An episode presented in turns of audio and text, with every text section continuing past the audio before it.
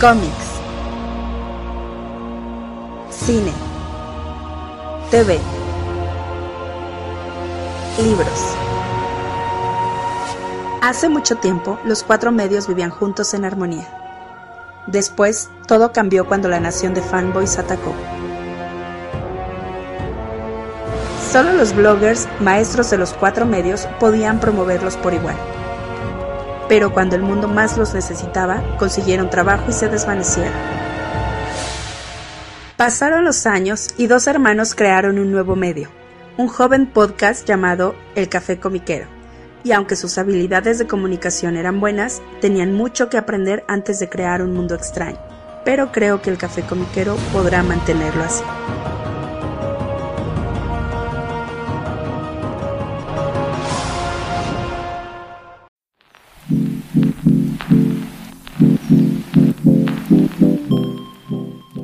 Hola, ¿qué tal? ¿Cómo están todos? Bienvenidos al nuevo episodio del Café Comiquero. Les saluda como cada semana su amigo Carmix. Y como cada semana, su enemigo, el, el enemigo Rula Mutarrata del Yermo, yo soy el enemigo, el adversario, The Raid. Oh. Usted, disculpe. Este, les decía eh, malestar y maleficios. ¿Qué hubo? el, el adversario, el nombre, o sea, es otro Raid. nivel, ¿no? Sí, estuve escuchando muchas canciones de Ghost por alguna razón, esta en particular esta semana. Sí, sí, sí. Se nota el espíritu. Hay una canción así que se llama. Y de hecho de eso habla, Spirit de, de Ghost. Está buenísimo.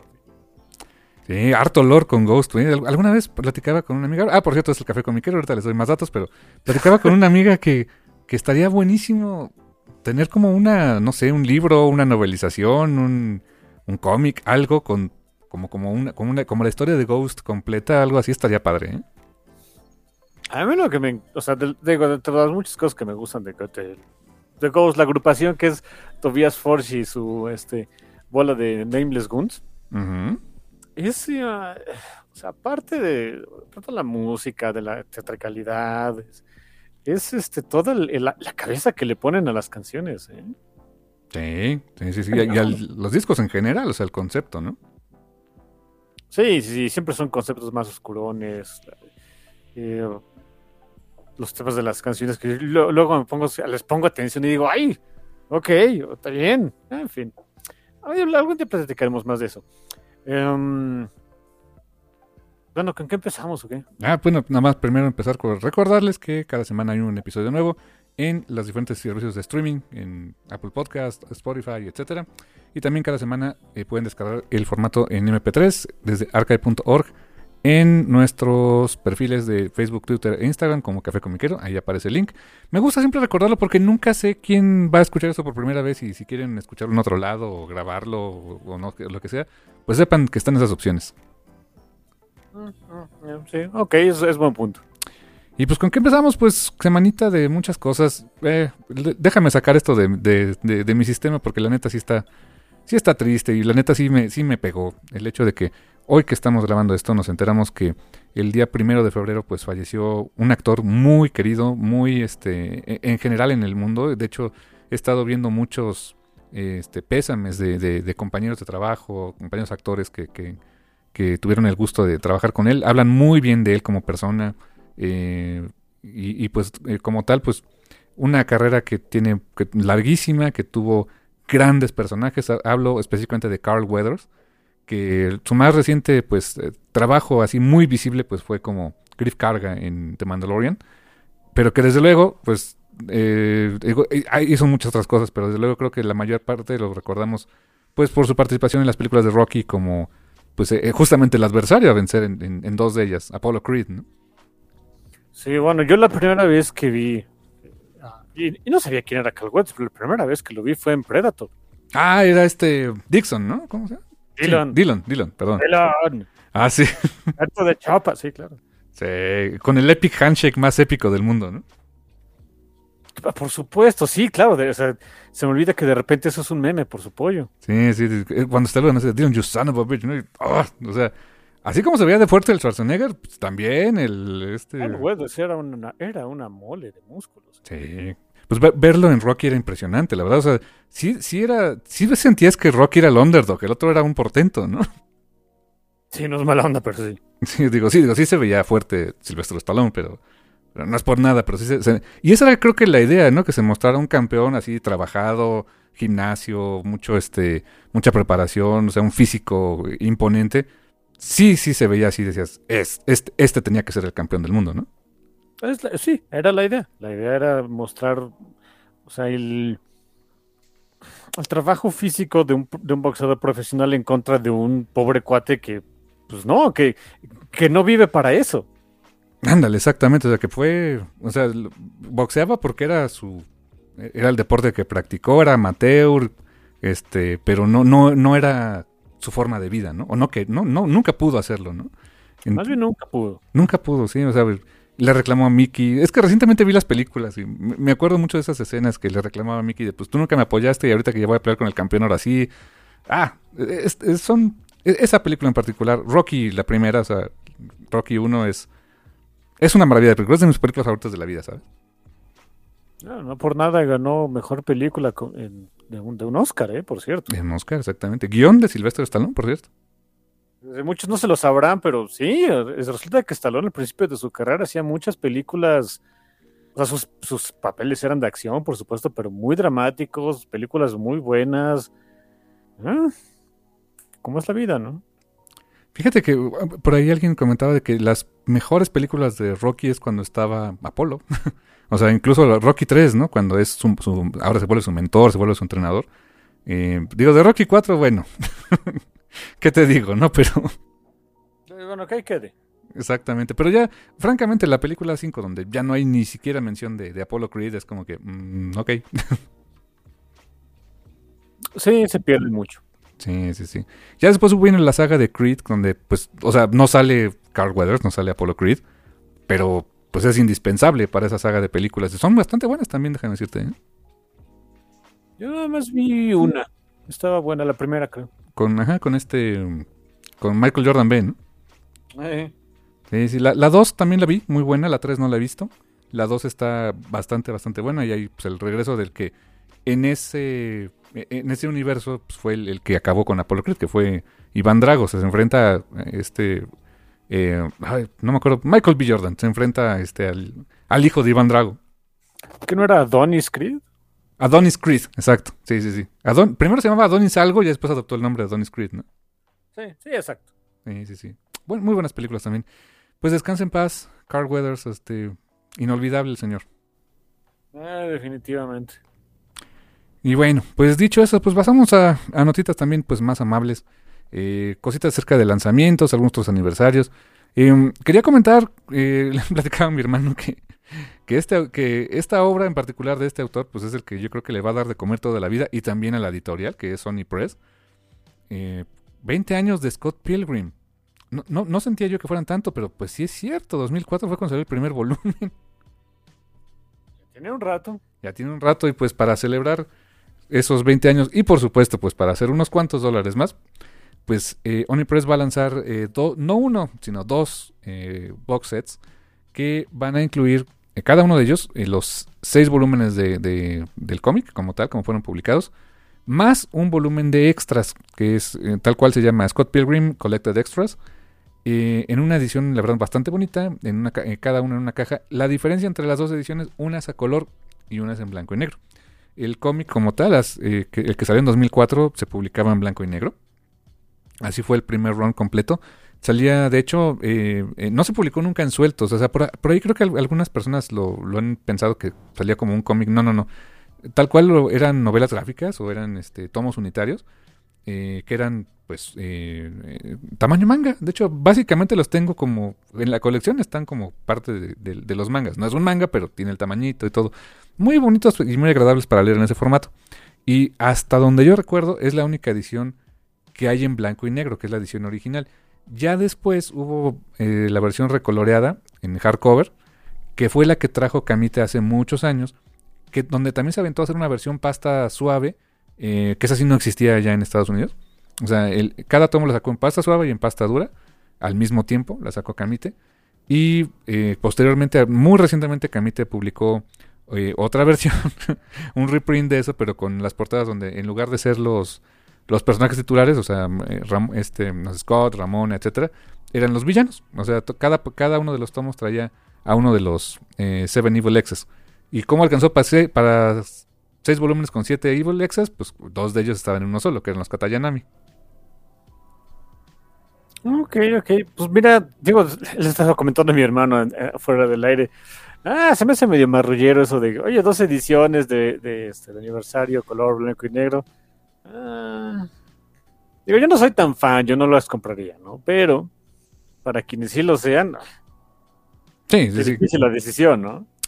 Sí, van a ser este, van a salir en agosto. El precio en retailers, pues, pues sí está altito. Este, son hardcovers, recuerden eso, son seis tomos, 250 dólares.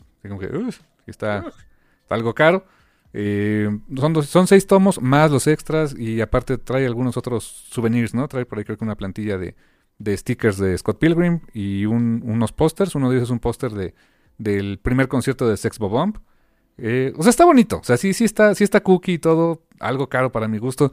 Si lo llegan a encontrar con descuento y son muy fans, pues dense, ¿no? Pero, pues digo, también para quien quiera tener toda la historia completa y solamente ha visto las películas o vio la serie animada que salió hace poco, pues ahí está la opción también. Eh, Quién sabe si Camite se animara a traer otra versión de Scott Pilgrim. Mira, yo sé que les vende bastante bien, así que en una de esas, pues también podría llegar, ¿no? Sí, ¿quién quita, no? Sí, sí, sí. O sea, increíblemente después de varios años de diferencia y la edición este eh, de la Villain, Villains Edition, o, este, Evil Edition, algo así se llama, se vendió muy bien. Y aparte, hace poco reimprimieron el volumen, creo que 1 y 2 de la versión normal en hardcover, la que tenían antes porque se agotó, o sea, se les fue agotando todavía y pues eh, es lo padre también de Camite, que ellos constantemente cuando se les acaba el inventario sacan reimpresiones. Pero imagínate, o sea, no solo se vendió ahorita la versión Evil, también la versión regular se estuvo agotando y ya la tuvieron que reimprimir. Bueno, mira. Así que pues bueno, ahí este si lo... También se reimprimas así, obra icónica, lo que quiera, pues la gente la sigue comprando, ¿eh? Sí, sí, sí, o sea, y, yo creo que ayudó mucho también que estuvo ahorita la serie animada, por ejemplo, pero nunca han dejado de... Es de esas obras perennes, siempre está en catálogo de una versión u otra, ¿eh? pero, pero está en catálogo. Sí, es cierto, es cierto.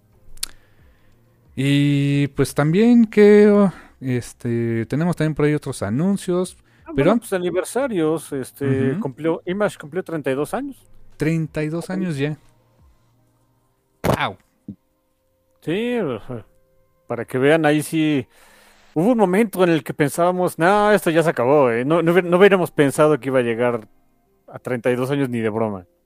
Sí, ¿qué habrá sido? Como por ahí de los principios de los 2000, como que decíamos, ah, como que ya no va a jalar, ¿no? Es que ya ni, ya ni, nos acordábamos de Image, o sea, cuando veíamos algún, algún título de Image, algo era como que, ay, sí es cierto, está esta editorial, ¿no? Todavía. Ándale, sí. no, no, no se ha acabado. ya, ya sabemos que después llegó Kirkman y todo lo que hizo, ¿no? Pero sí hubo un buen rato que, ¿cómo les digo, chamacos? Sí, Image ha tenido unos periodos tan extraños, tan... O sea, ha tenido una historia bastante interesante de contar. Cuando fue los 30 años, creo que hubo por ahí algún, este, algún documental o algo así, no recuerdo exactamente, pero me acuerdo que mm, ahora, sí que a mí me ha tocado vivir todas sus etapas. Creo que a ti también, de alguna manera u otra, te ha tocado vivir todas las etapas de Image.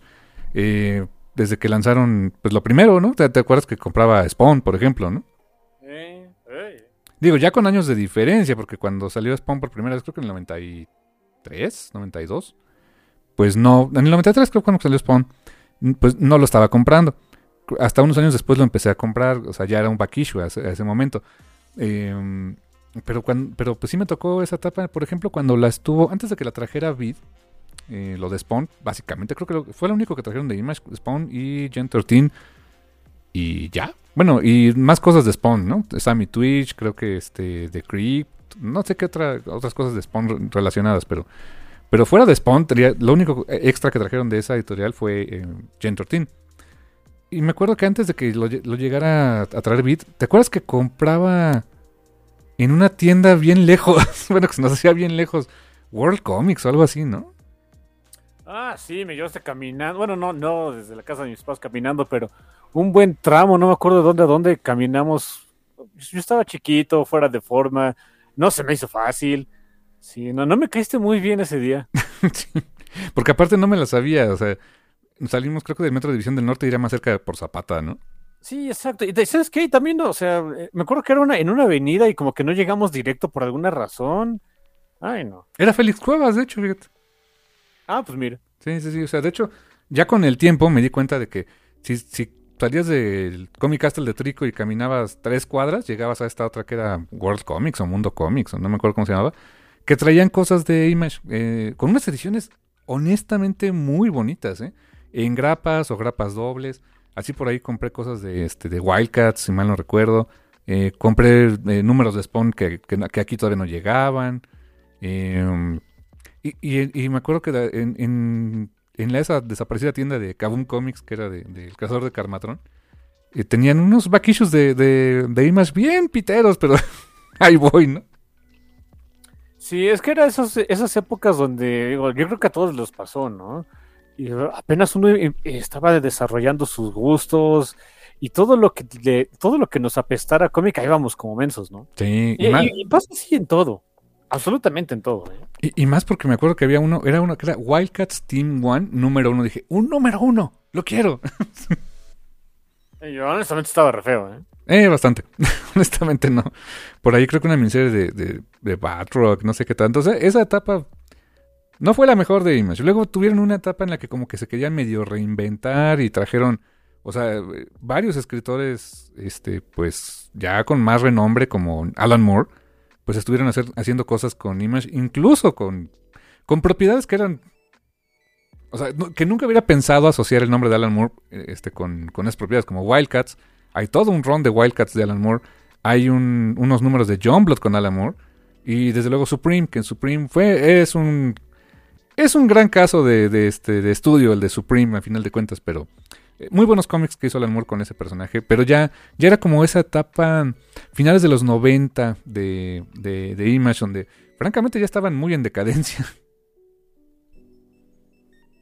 Sí, sí, sí. le- mm, es que el, el gimmick que les.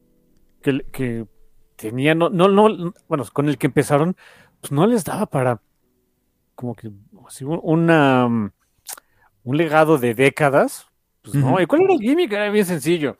Era agarrar, a- bueno, eh, obviamente, ¿no? Lo- Los, fundadores de Image eran, pues, sobre todo artistas muy, muy cotizados en, eh, en Marvel y en DC. Y era básicamente sacamos nuestros cómics como se nos dé nuestra gana y el chiste es ser más extreme que los otros. Y ya. Y todo eran, la verdad es que todo eran copias de, de, de X-Men en, en general, o de, o de John Blood de una forma u otra, ¿no? Eh, básicamente sí.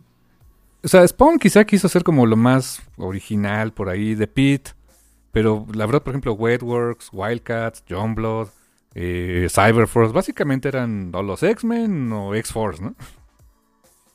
Sí, sí, básicamente. Y pues no, no, no era. y le- mira, estaba que, que su.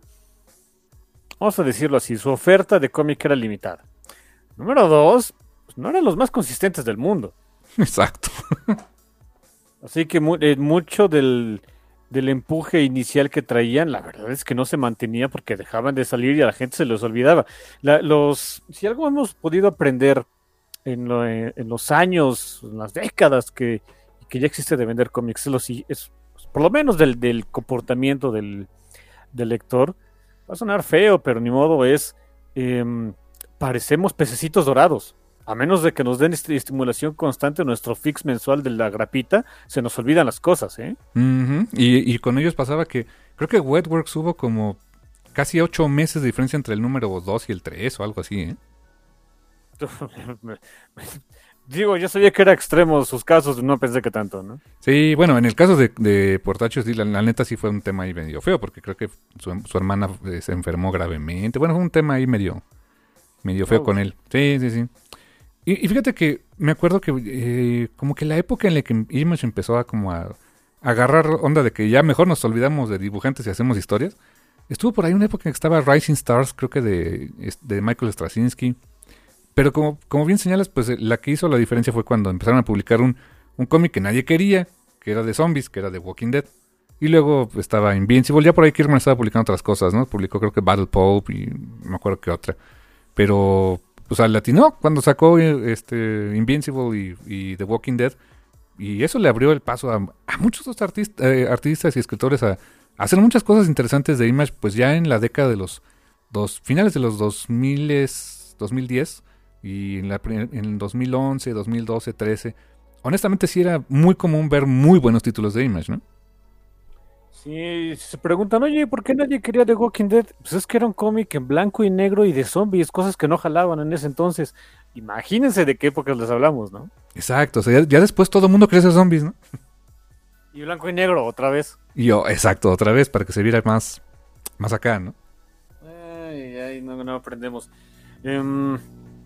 Eh, fueron, fueron años, honestamente, de, yo me imagino los pobres de Image así de, Ay, esto ya valió. Fíjate que una vez estaba viendo ahí una, entrevista con, con unos de los fundadores de Image.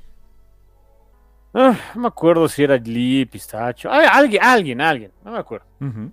Y estaban mencionando, creo que era el Jim Lee el que, el que estaba diciendo de que en realidad no, ellos no tenían ningún riesgo de, irse, de, hacer la compañía de Image. Si no jalaban un santiamén, Marvel y se los iba a recontratar.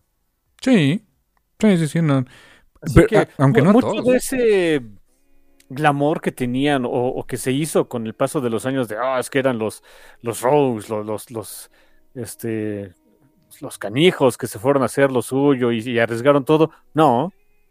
No, la verdad es que no.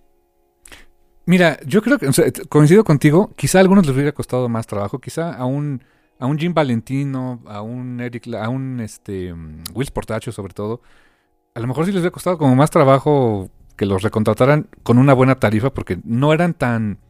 O sea, siendo muy honestos, y, porque me tocó vivir la etapa, pues las grandes estrellas eran básicamente dos.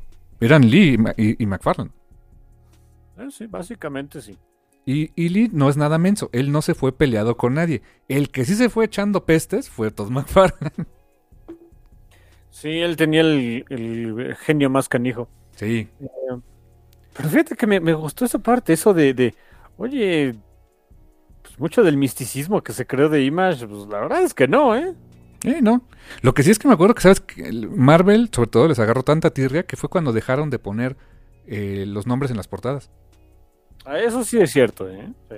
Sí, ya, ya, no, no veías que dijera ahí eh, Andy Kubert o Scott Lobdell. No, así como que, ah, sí le doy el crédito adentro porque se los tengo que dar, ¿no? Pero, pero no, no eh, ahí me acuerdo que era ¿Quién estaba? Creo que era Bob Harras, quien estaba de editor, ¿no? alguien, alguien de esa época que, que comentó que, que ya no querían repetir ese error de, de crear artistas que fueran, que tuvieran Star Power. Dice, no, vamos a, o sea, que nos hagan nuestros cómics, pero los, los las estrellas deben ser los personajes, no los creadores, porque no querían, en, en palabras de este editor, que no me acuerdo si fue Bob Harras o quién fue, dijo, no queremos repetir este, lo que pasó con ellos y este, que nos voten los títulos así de la nada. Ya luego, ya luego se les quitó. O sea, ya de hecho de la, en la era de Marvel con Quesada, al contrario, ya empezaron a darle más crédito a los autores, a darle más peso a los, este, a los nombres, ¿no? O sea, fue cuando ya estaba, obviamente, Quesada, Palmiotti, que llevaron después a Morrison, este, mm, ¿quién más pues estaba por ahí? Steve Dillon, Gardenis.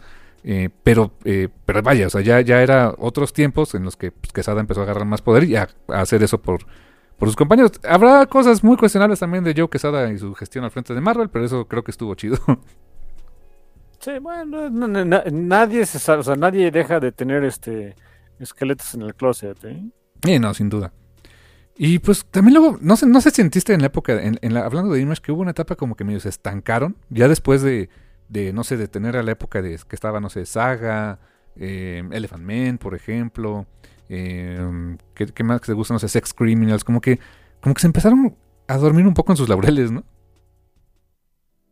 ¿Tú sientes? Siento que sí, como que se empezó a dejar, o, o empezaron a surgir otras editoriales este, que eran como más opción para otros creativos, pero después como que otra vez, o sea, volvieron a agarrar ritmo, y en general, pues ahora mínimo tienen algún título que siempre está buscado, ¿no? Como Monstres, como World Tree, eh, este, no sé, como eh, algunos otros títulos que, que siempre tienen algo, algo presente, ¿no? yo no siento que ellos hayan bajado el ritmo, es más bien que simplemente llegaron otros competidores y es ahí donde ya ahí se siente la presión. Mm, ok, te la compro, sí, puede ser, sí. Porque realmente nunca intentaron, o sea, no, no, no creo que haya habido una época donde dijeron, ah, estamos recómodos como para, este, ya no digas dormirse en los laureles, poder dormir en una cama de paja, ¿no? Ya sabemos que en los cómics no hay mucho dinero que digamos. Mm, ok.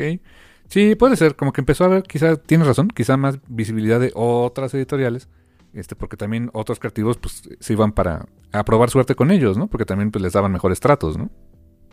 De acuerdo que hubo también, pues, pues muchos intentos por otras, hacer otras compañías, de muchas veces incluso los mismos escritores y artistas iban a, fundar sus editoriales, pues, no jalaban, regresaban, se iban a otros lados y ahorita el mercado del cómic ya o sea, el mercado me refiero en el sentido del de a dónde puede ir uno a hacer cómics, por lo menos allá en Estados Unidos. La verdad es que es muy distinto a, digo, evidentemente a las épocas de cuando se creó Image, en los, a principios de los noventas, pero ya ni siquiera tienes que irte tan lejos, ¿no? O sea, de hace 20 años o 15 años, la verdad es que ya es muy distinto. Sí, sí, sí. Ahí tienes muchas opciones para, este, para publicar. Y, eso está, de alguna manera, pues está bien, porque también le dan trabajo a otras personas que normalmente no. incluso deja tú de, escritores o dibujantes, o sea, a gente que trabaja en el medio, en el, ramo editorial, pues eh, como editor, corrector, eh, preprensa, marketing. O sea, hay, más trabajo para esas personas, ¿no? Sí, o sea, que, que, bueno, también sabemos que luego son trabajos bastante precarios, que las editoriales van y vienen, y luego la gente termina bien peleada, o se, se, escucha luego cada cosa, ah, es que, no sé, que Boom me trató de la fregada, que este, IDW, ¿no? que no pagaban, o, o IDW que ahorita ya según van a dejar, va de, eh, eh, hace, hace rato, ¿no? Que dejó de publicar Originals y no sé qué, y, o sea, no, no está, así que no está bonito, no está el agua para, para, este, para pollos, pero podría estar peor. Pues, creo que sería el punto que hay que mencionar. sí, es un gran punto. Podríamos estar peor. Um, y fíjate, ahora que mencionabas eso de, de, diferentes editoriales y cómo les ha ido, le platicaba a mi hermano que, me enteré de, un, lanzamiento en Omnibus de una editorial que justamente en la... Pues yo diría que en el ocaso de Image, o bueno, en el ocaso de esa temporada, esa primera era de Image, empezó a surgir y estaba fuerte, que era CrossGen Comics. Eh, que esa editorial CrossGen tenía un modelo, un modelo de negocios y un modelo de este, editorial que era, en su época, llamó mucho la atención, porque no nada más eh, anunciaban mucho sus títulos. Yo me acuerdo que hasta en la revista Wizard se mencionaba mucho eh, que CrossGen quería, quería ofrecer una forma de trabajar diferente para los autores. Hablando de aquella época, les hablo del 2003, 2002 más o menos. Y es un, la verdad la compañía no, duró mucho, lamentablemente no, el experimento no funcionó como esperaban. Eh, y, era una serie de títulos donde eran títulos cada uno independientes, o sea, no, no, no era un universo compartido del todo. Estaba muy curioso porque todos los personajes o las series principales convergían en que había un, un, personaje que tenía algo llamado un sigilo, un, un símbolo que, que llevaban esa marca que era como básicamente el logo de CrossGen eh, que era como dos, como un circulito, como si fuera un ching y yang más o menos. Y, en cada una de las series e, ese, eh, pues ese elemento les daba algún poder o tenía algo, algo que ver con la serie. Pero no, no se relacionaban. Por ahí creo que sí llegó a haber algún crossover en algún momento, pero no, no era la idea. De hecho, algunas, una serie es como más de ciencia ficción, otras eran como más de este eh, de corte este, de místico, cosas por el estilo. Y le comentaba a mi hermano que a principios de año salió un ómnibus publicado por Marvel que era de precisamente uno de los primeros títulos de, de CrossGen, que fue Sigil. Y acaban de anunciar que van a publicar otro ómnibus con todo, toda, la, toda la corrida de, de otro título que se llamaba Mystic, o Mystic más bien.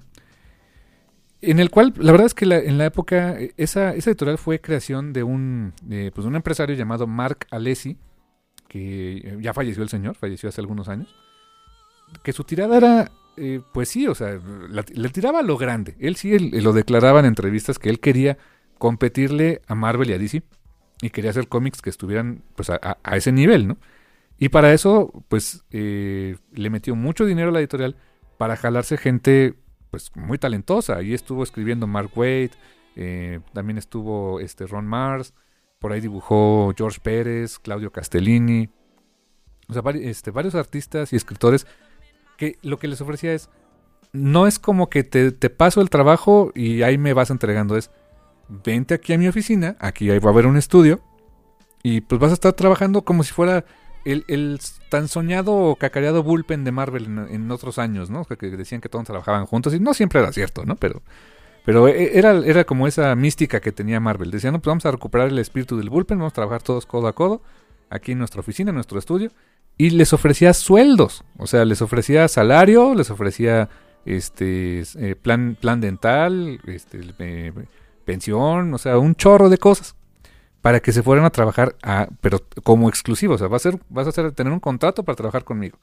Y esa, e, ese modelo, pues al principio llamó mucho la atención, varios escritores y dibujantes dijeron, pues sí, claro, o sea, si me ofreces estabilidad laboral y haciendo lo que sé hacer, pues claro que me voy.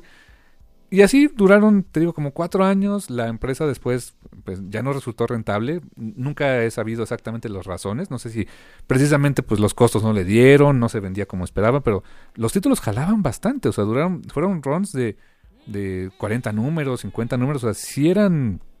hoy ya un run de 50 números ya es un lujo, ¿no? Eh, vaya que sí. Entonces, pues, eh, la, la editorial truena y eh, Marca acaba vendiendo pues eh, la editorial como tal y sobre todo la, propiedad intelectual de los personajes a, Disney. Eh, no a Marvel, a Disney como tal, eh, que la tuvo pues ahí, o sea, como que compraron esa, propiedad en su momento que, quizá querían hacer algún, no sé, este, películas, series, etcétera, o simplemente guardar los derechos.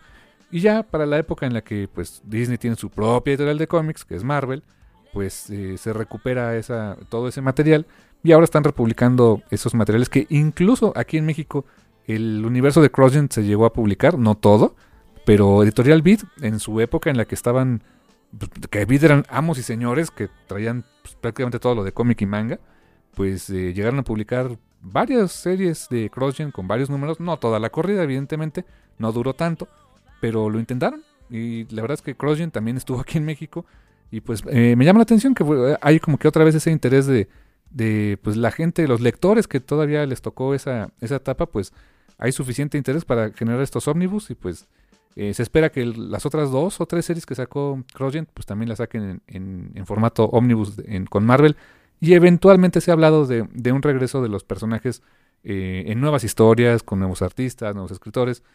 Quién sabe si eso suceda, pero por lo pronto, si a ustedes les gustaban los cómics de CrossGen y nunca los completaron, ahora es cuando, carnal. Está curioso eso, pero bueno, ok. Eh, ahí queda por lo menos, ¿no? Ahí queda, exactamente. Y hablando de Omnibus, también eh, otro lanzamiento que quería comentar, porque eh, mi, hermano me dice, ¿a poco sí da para un Omnibus? Le digo, pues va a dar para más, porque es una serie que sí duró bastantito.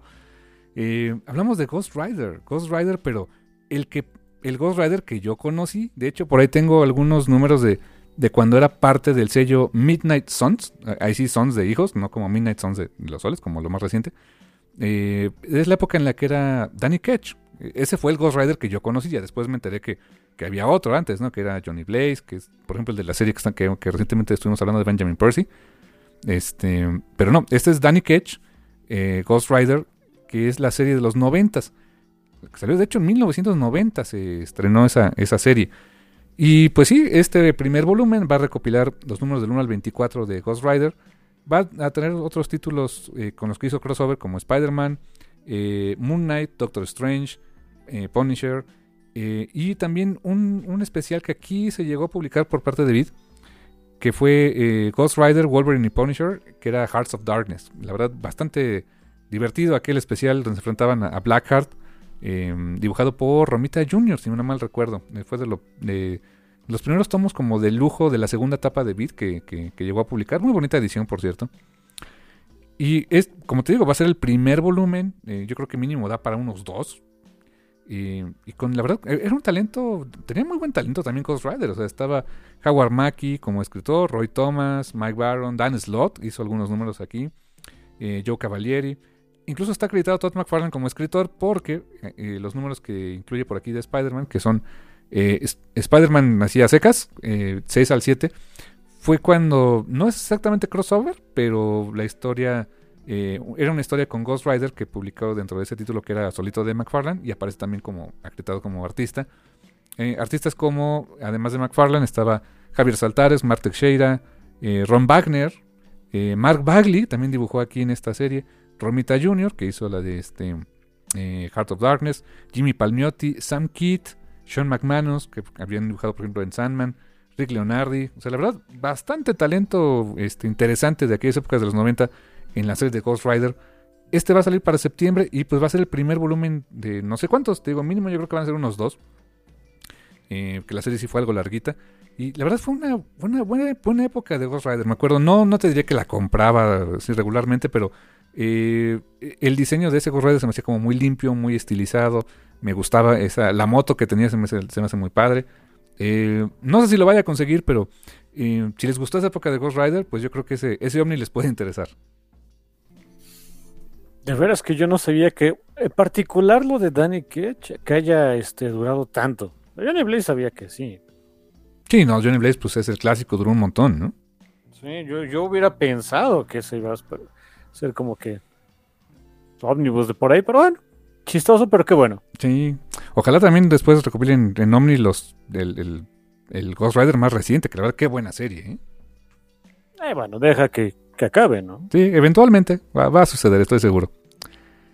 Em, y pues, no sé, carnal, vamos un pequeño predexito para nuestro tema central. Sí, yo digo que sí.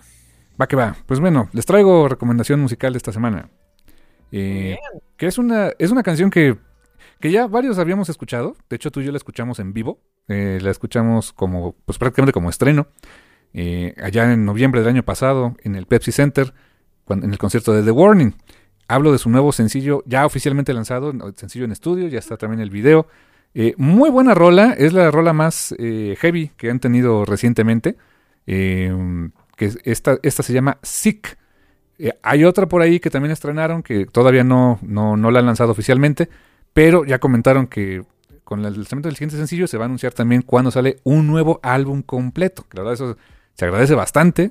Este, ya serían este, dos, eh, hasta ahorita dos sencillos del nuevo álbum, que es el primero que fue More. Y ahorita esta nueva canción que se llama Sick de The Warning. Recomendación de servidor aquí en Café Comiquero. Y ahorita regresamos.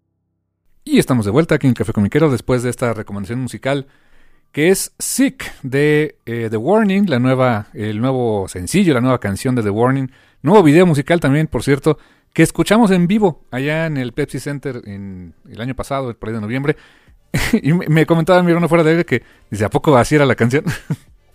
Te cae, en serio que así vale. Está muy buena la canción, por supuesto, pero me quedé de no me acuerdo que así iba. Eh, en buena medida es porque, bueno, había una, una dinámica ahí, este, conjunto con el público, ¿no? Como es canción nueva, pues para que sonara potente y el público tuviera algo que hacer, nos ponían ahí en, en las pantallas de cada que, que, sonaba la palabra sí, que es parte del coro de la canción, pues para que nosotros la gritáramos, ¿no? Luego, mi hermano, yo creo que mi cerebro ya no da para hacer más de dos cosas, porque yo estaba tan preocupado por, por este eh, eh, gritar afinadamente cada vez que me lo ordenaran, em, que creo que no le puse tanta atención a la canción. Así de no vaya a perder el ritmo, espérame, ¿no? Hijo, no sé, eh, sencillamente estuvo raro, pero está muy buena la canción. Me dice mi hermano que se siente más heavy, sí, pero no es guitarra machacante, es guitarra distorsionada. Yo siento que tiene un sonido, no, son, no estructura, sonido más grunge. Sonido más grunge, sí, sí, sí, sí. Eh, fíjate, le atinaste. Creo que eh, coincido contigo. no, le encontraba yo cómo describirlo. No es, no es la estructura del grunge, pero sí es la, la distorsión de la época del grunge, ¿no? Sí, sí, porque, porque no es ni el, ni el tempo ni la estructura de, una canción típica de, de, grunge de los años finales de los 80, principios de los 90. Pero sí el, el, sonido de la guitarra así distorsionado, este, con esos ecos medio, medio chistosos, un bajo más, eh, con, el volumen más elevado, es más parecido al grunge. Eso me late, me gusta, me gusta. Sabes que me gusta el grunge en general. Sí. Fíjate que en estructura, sobre todo, por ejemplo, la, la, batería, o sea, el, ritmo que marca la batería y, y, la forma en que tocan los riffs, me recuerda un poco a um, My Chemical Romance. Eh, sí, tiene más estructura de rock pesado y, rock medio emo de los 2000 Es Sí. totalmente cierto. Sí, sí, sí. Pero con distorsión noventera de grunge. Ah, muy buena combinación. Sí, En todas las épocas del rock hay cosas buenas para destacar, ¿eh? Sí, sí, sí, en todos los ochentas. o sea, creo que hasta en el metal ha de haber algo bueno, ¿no? Por supuesto que había cosas buenas, dude, come on. Eh, hasta en la época de... No, pues sí, sí, todas, todas definitivamente deben tener algo... Al, a- al menos algún exponente o alguna canción que diga sí. O sea, sí, sí es buena, ¿no? Sí, mira, cuando dejas de, de preocuparte por el, eh, la opinión del nada respetable público y empiezas a escuchar las canciones que te gustan y, y, encuentras el por qué te gustan, dices, holy shit, resulta que todo eso también estaba re bueno, ¿no? Sí, sí, cuando, te, cuando dejas atrás, a mí me pasó, yo tengo que, que admitirlo, me pasó cuando, cuando dejé de ser true, y me di cuenta de que sí había música muy chida también. Sí, claro, es que todos nos pasa, todos, todos cuando estamos, cha- estamos chavos se nos hace fácil. Eh, pues queremos este, ser eh, auténticos en, nuestra eh, en, nuestra versión de auténticos. No está mal, es, algo por lo que todos pasan, es un proceso de maduración. Eh, el chiste es, ma- es madurar de eso, y ya una vez que uno sale de, eso, de, esas, dices, "Ay, resulta que hay muchas cosas pachonas, ¿no? Pasa con la música, pasa con las películas, pasa con los libros, con los cómics, con lo que me digan. Sí, sí, la, la verdad. Eh, con el manga, por supuesto. Sí, claro, también con el manga, es, es, es muy normal. Que uno de los mangas que me hacía sentir bien true del manga, francamente era este. O sea, y, y afortunadamente sigue sosteniendo bastante bien, ¿eh? Y nada más, antes de entrar a Battle Angel, se nos había pasado una, una um, pequeña mini tradición que estábamos teniendo ahorita en el café, ¿sabes? Venga, venga. Dar las noticias deportivas, este sí pasaron los 49 y mi corazón ya no puede, ya, ya, ya no puedo aguantar otro partido de esos. Así que si el sup- mendigo Super Bowl va a estar como los dos últimos de playoffs, los 49, es muy seguro que ya no tengan a la rata el siguiente, la siguiente semana. ¿eh? Gane o pierdan los 49, ¿no? Ya no pierdan, ya, ya, ya no me pueden hacer las mismas, denme chance. Sí estuvo bien cardíaco. Yo lamentablemente la semana pasada no tuve oportunidad de verle los 49, estu- tenía un compromiso, pero iba yo monitoreando el partido así en, en las estadísticas de Google. Me acordé cuando, ¿te acuerdas cuando vimos aquella? Vimos, ¿eh? Pero bueno, sí, sí la vimos después. Pero estábamos siguiendo las...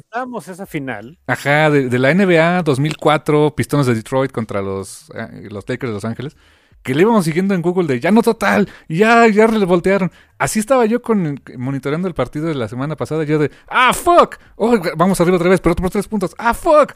Así, me, No, eh, pues que el primer medio era de, ah, esto ya valió cacahuate. Yo le digo a mi papá, este, eh, ese día no lo, no lo fui a ver con mi papá, o sea, pero ya, ya después cuando lo vi, digo, no, yo, para, de, cuando acabó el segundo periodo y para empezar el tercero, pues me hice guaja y me puse a hacer otras cosas, ya después por curiosidad le cambié, yo que estaba en, ano- me tocó que le, le- le pongo, la, pongo la televisión y es cuando cuando se acercan creo que a 10 puntos o a 7 puntos, ya no me acuerdo, creo que 7 puntos, y dice, ah, oh, fuck, creo que ya le puedo dejar, ¿no? ándale, sí.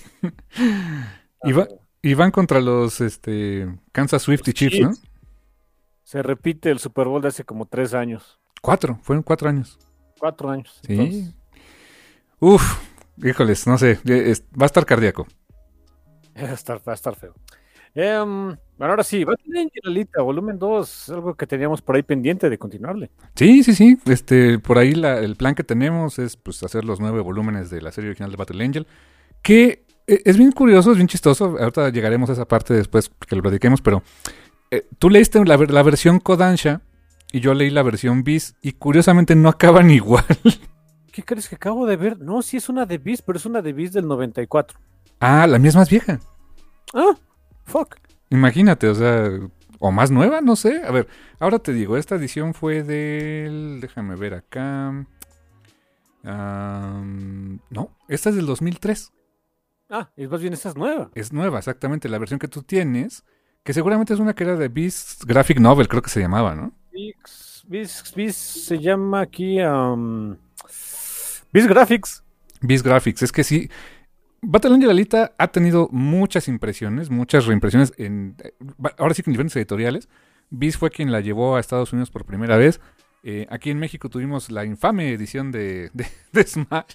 Oh, Dios santísimo. ¿Cómo olvidar a Smash Manga, santo Dios?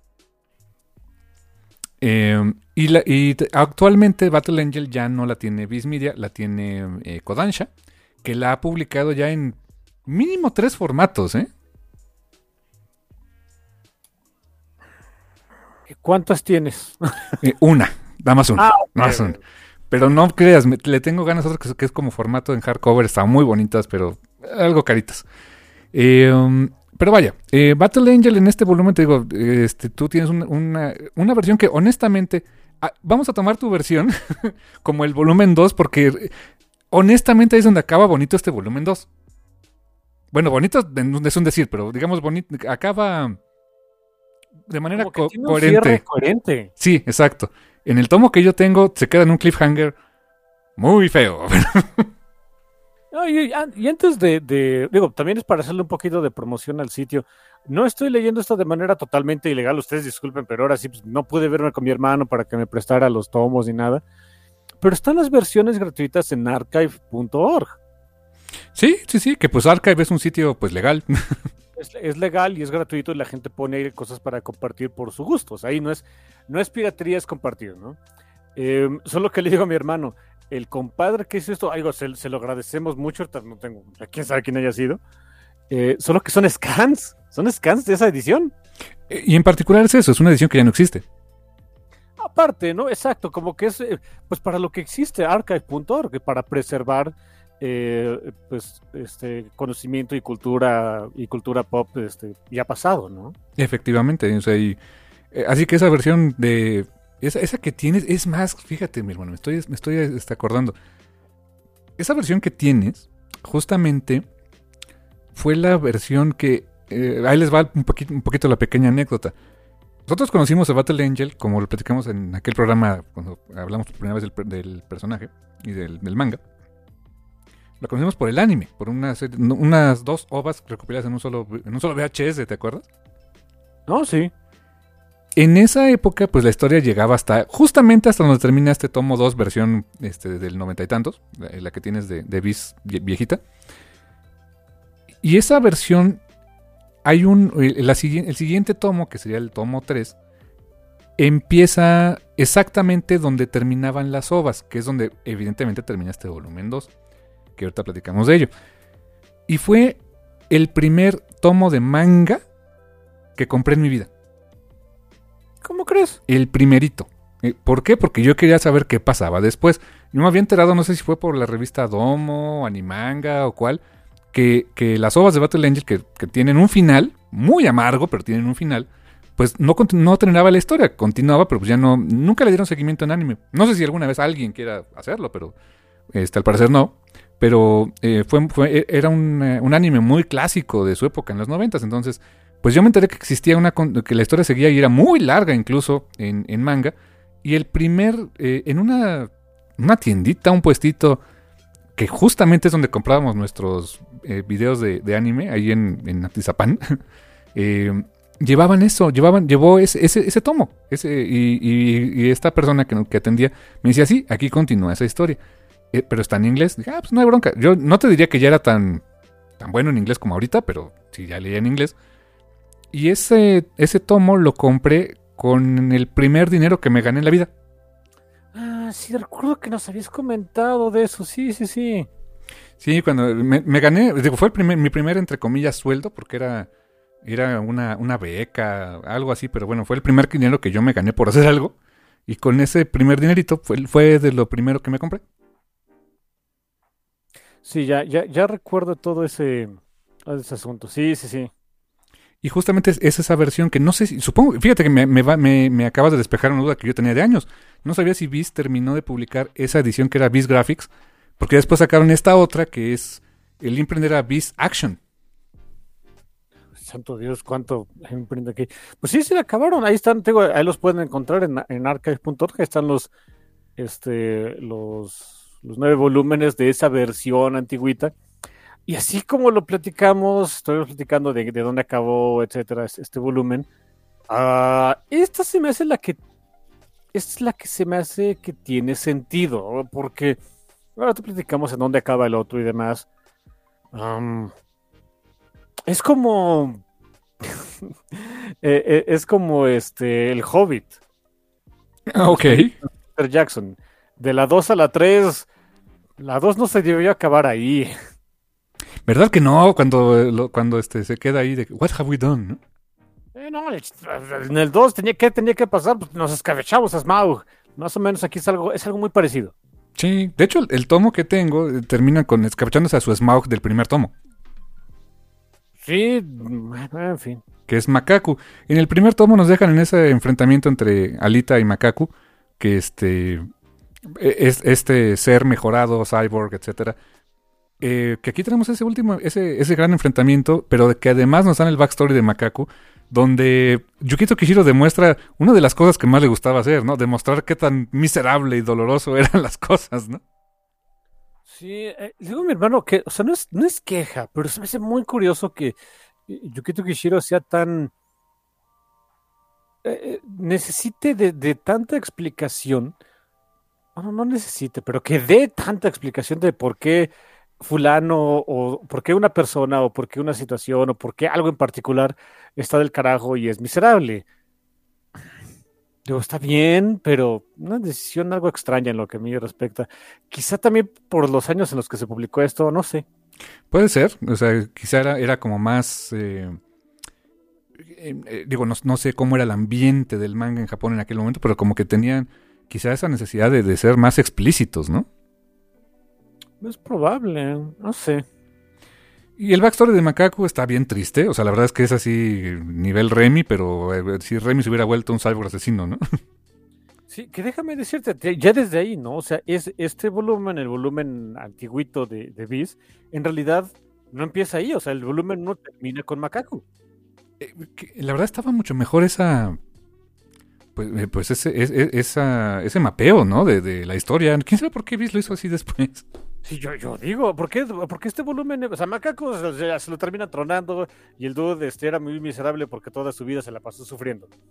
Este, desde que su mamá lo parió en un excusado, le jaló, le jaló al excusado, se fue al, se fue al caño, vivía en el caño y pues, por poco se muere en el caño, ¿no? Hasta que hay un dude ahí que lo, que, lo que estaba moribundo lo reconstruye y Shettensu es, no sé, o sea, es rarísimo, se me hizo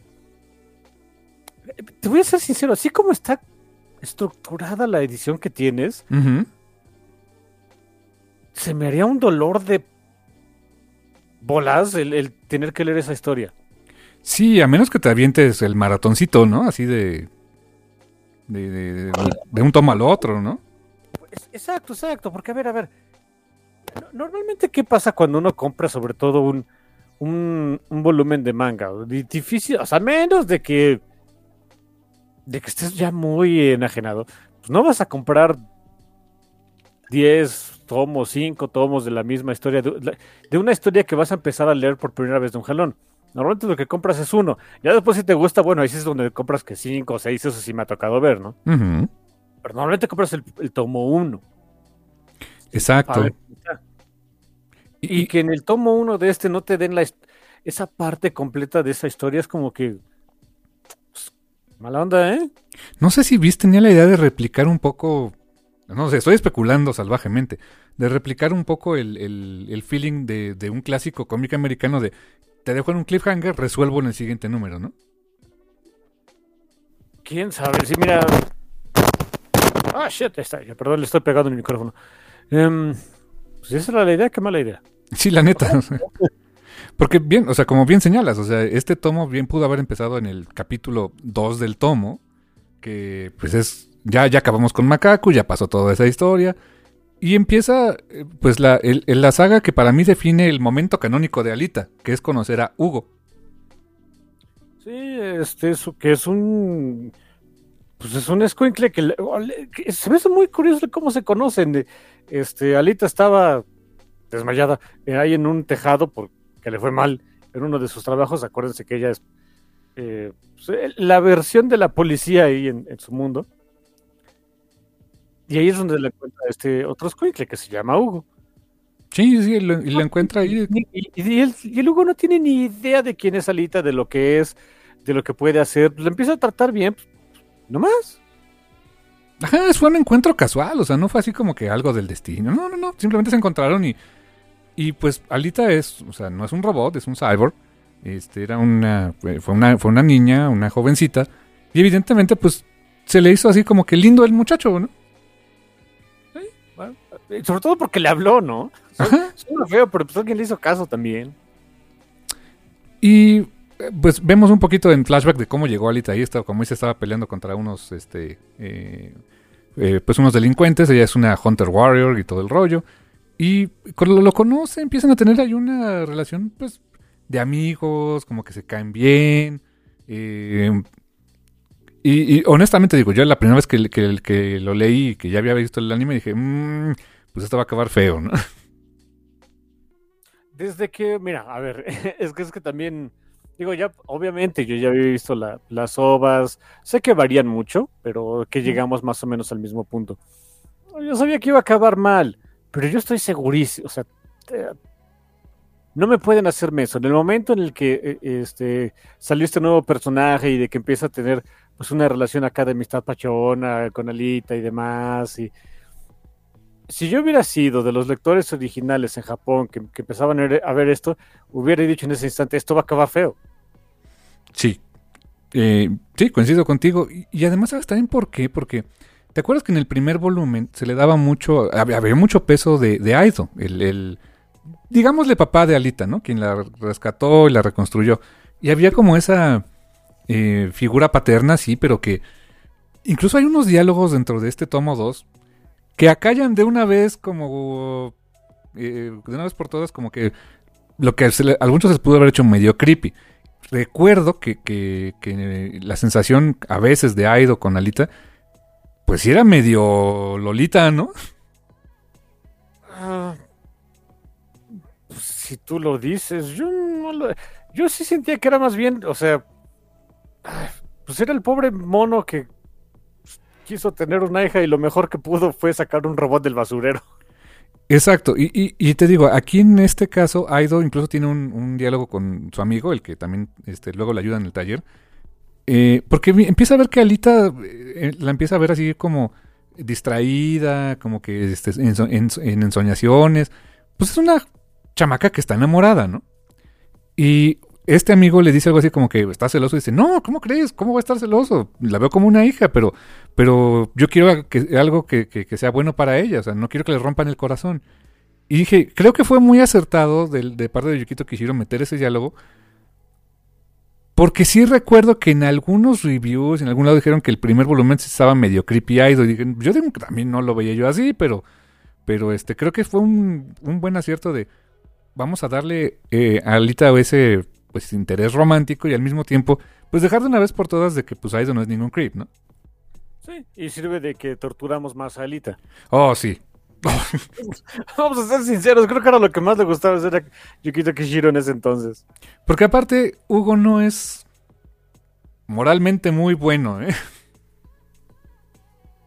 ¿Sabes qué? Eso es algo que me gusta en realidad. De, es algo que me gustó del manga.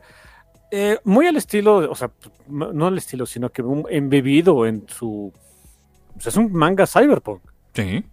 Embebido totalmente en la, e, en la onda cyberpunk. Todos los personajes, incluyendo Alita, que pues, parece que es pachona y demás, eh, pues moralmente no quiere ser grises, pero complejos. Complejos, exactamente. O sea, eh, la onda con Hugo es que él aparentemente, pues hace trabajos ahí en el, en, el yermo. Le ayuda de repente a Aido con, con, mantenimientos y todo eso. Y hace trabajos oficiales, ¿no? Digamos, legales. Pero al mismo tiempo, él tiene, tiene una necesidad muy grande de juntar mucho dinero. Créditos le llaman acá, ¿no? Este, o chips, creo. Chips, chips. Exactamente. Quiere juntar un montón de dinero porque tiene un sueño. Pero eh, ese sueño es tan inalcanzable que necesita muchísimo dinero. Y para conseguir ese dinero, pues hace cosas que son netamente ilegales, son, son consideradas eh, delito por la, la, ley de la fábrica, ¿no? O sea, que, pues no es realmente ley, pero pues son los que más o menos mandan ahí. Hay unos diálogos más adelante acerca de, de, ese... Eh, de ese sistema como tal social que es la, la el scrapyard, el yermo y, la fábrica, que ahorita platicamos de ello, pero, pero tiene, eh, comete actos, la verdad, pues bien, pues bastante feos. básicamente, como hablamos de que es una sociedad donde hay cyborgs y todo eso, que de repente se requieren partes orgánicas, él y otros amigos a lo que se dedican es a embaucar gente y quitarles este, el espinazo. Sí, lo dice por ahí en el diálogo ¿no? Las demás partes son. O sea, no creo que es, Hugo es quien lo dice. Las demás partes, pues, si no eres así muy exigente, eh, las encuentras, o sea, no hay bronca. Pero el espinazo, pues no. Sí, sí, sí. Es, es difícil de encontrar y, y se estaba dando un, un, fenómeno, un, un, trend de que pues era el delito más eh, de más impacto en, esos momentos que era que, la gente le a los robots, a los cyborgs, les robaban el espinazo. Y después conseguir uno en buen estado era bien difícil, ¿no? Y él se dedicaba a eso porque tenía un sueño. Y el sueño está bien triste. Su sueño era ver qué había más allá de. qué había arriba. qué había en la famosa ciudad de Tífares, ¿no? Eh, recordamos que en este mundo de. Eh, bueno, Battle Angel o Gone, como quieran decirle. Pues vives en el, en el es donde conocemos a los personajes, etc. Y siempre arriba de ellos hay una ciudad flotante que se llama Tífares. Y ese es el sueño de Hugo, de, o sea, yo nací acá en el deshuesadero, quiero ver qué hay allá arriba. Y no quería, o sea, e, es que su sueño es tan vago. No quería hacer algo en particular en Tífares, no quería, este, eh, no sé, este, poner negocio allá. Vete a saber, no, no, solamente quería ver qué había. Llegar, conocer, ver, o sea, ver un, mundo diferente a la, pues, al, mundo feo que conoce, ¿no? Eh, honestamente está feito eso. Y a la par, de, mientras desarrollan esa parte, desarrollan el personaje de Alita de otra manera. Eh, desde el primer número nos cuentan mucho el tema de, pues, quiere conocer quién es, quiere desarrollar su identidad, de dónde vino, no, no tiene memoria, no sabe bien qué onda, por qué tiene esos, eh, esas habilidades, esos poderes, etcétera. Eh, aquí lo, lo, desarrollan también en, otro sentido de, de... No quiero decir en función de, de Hugo, pero un poco.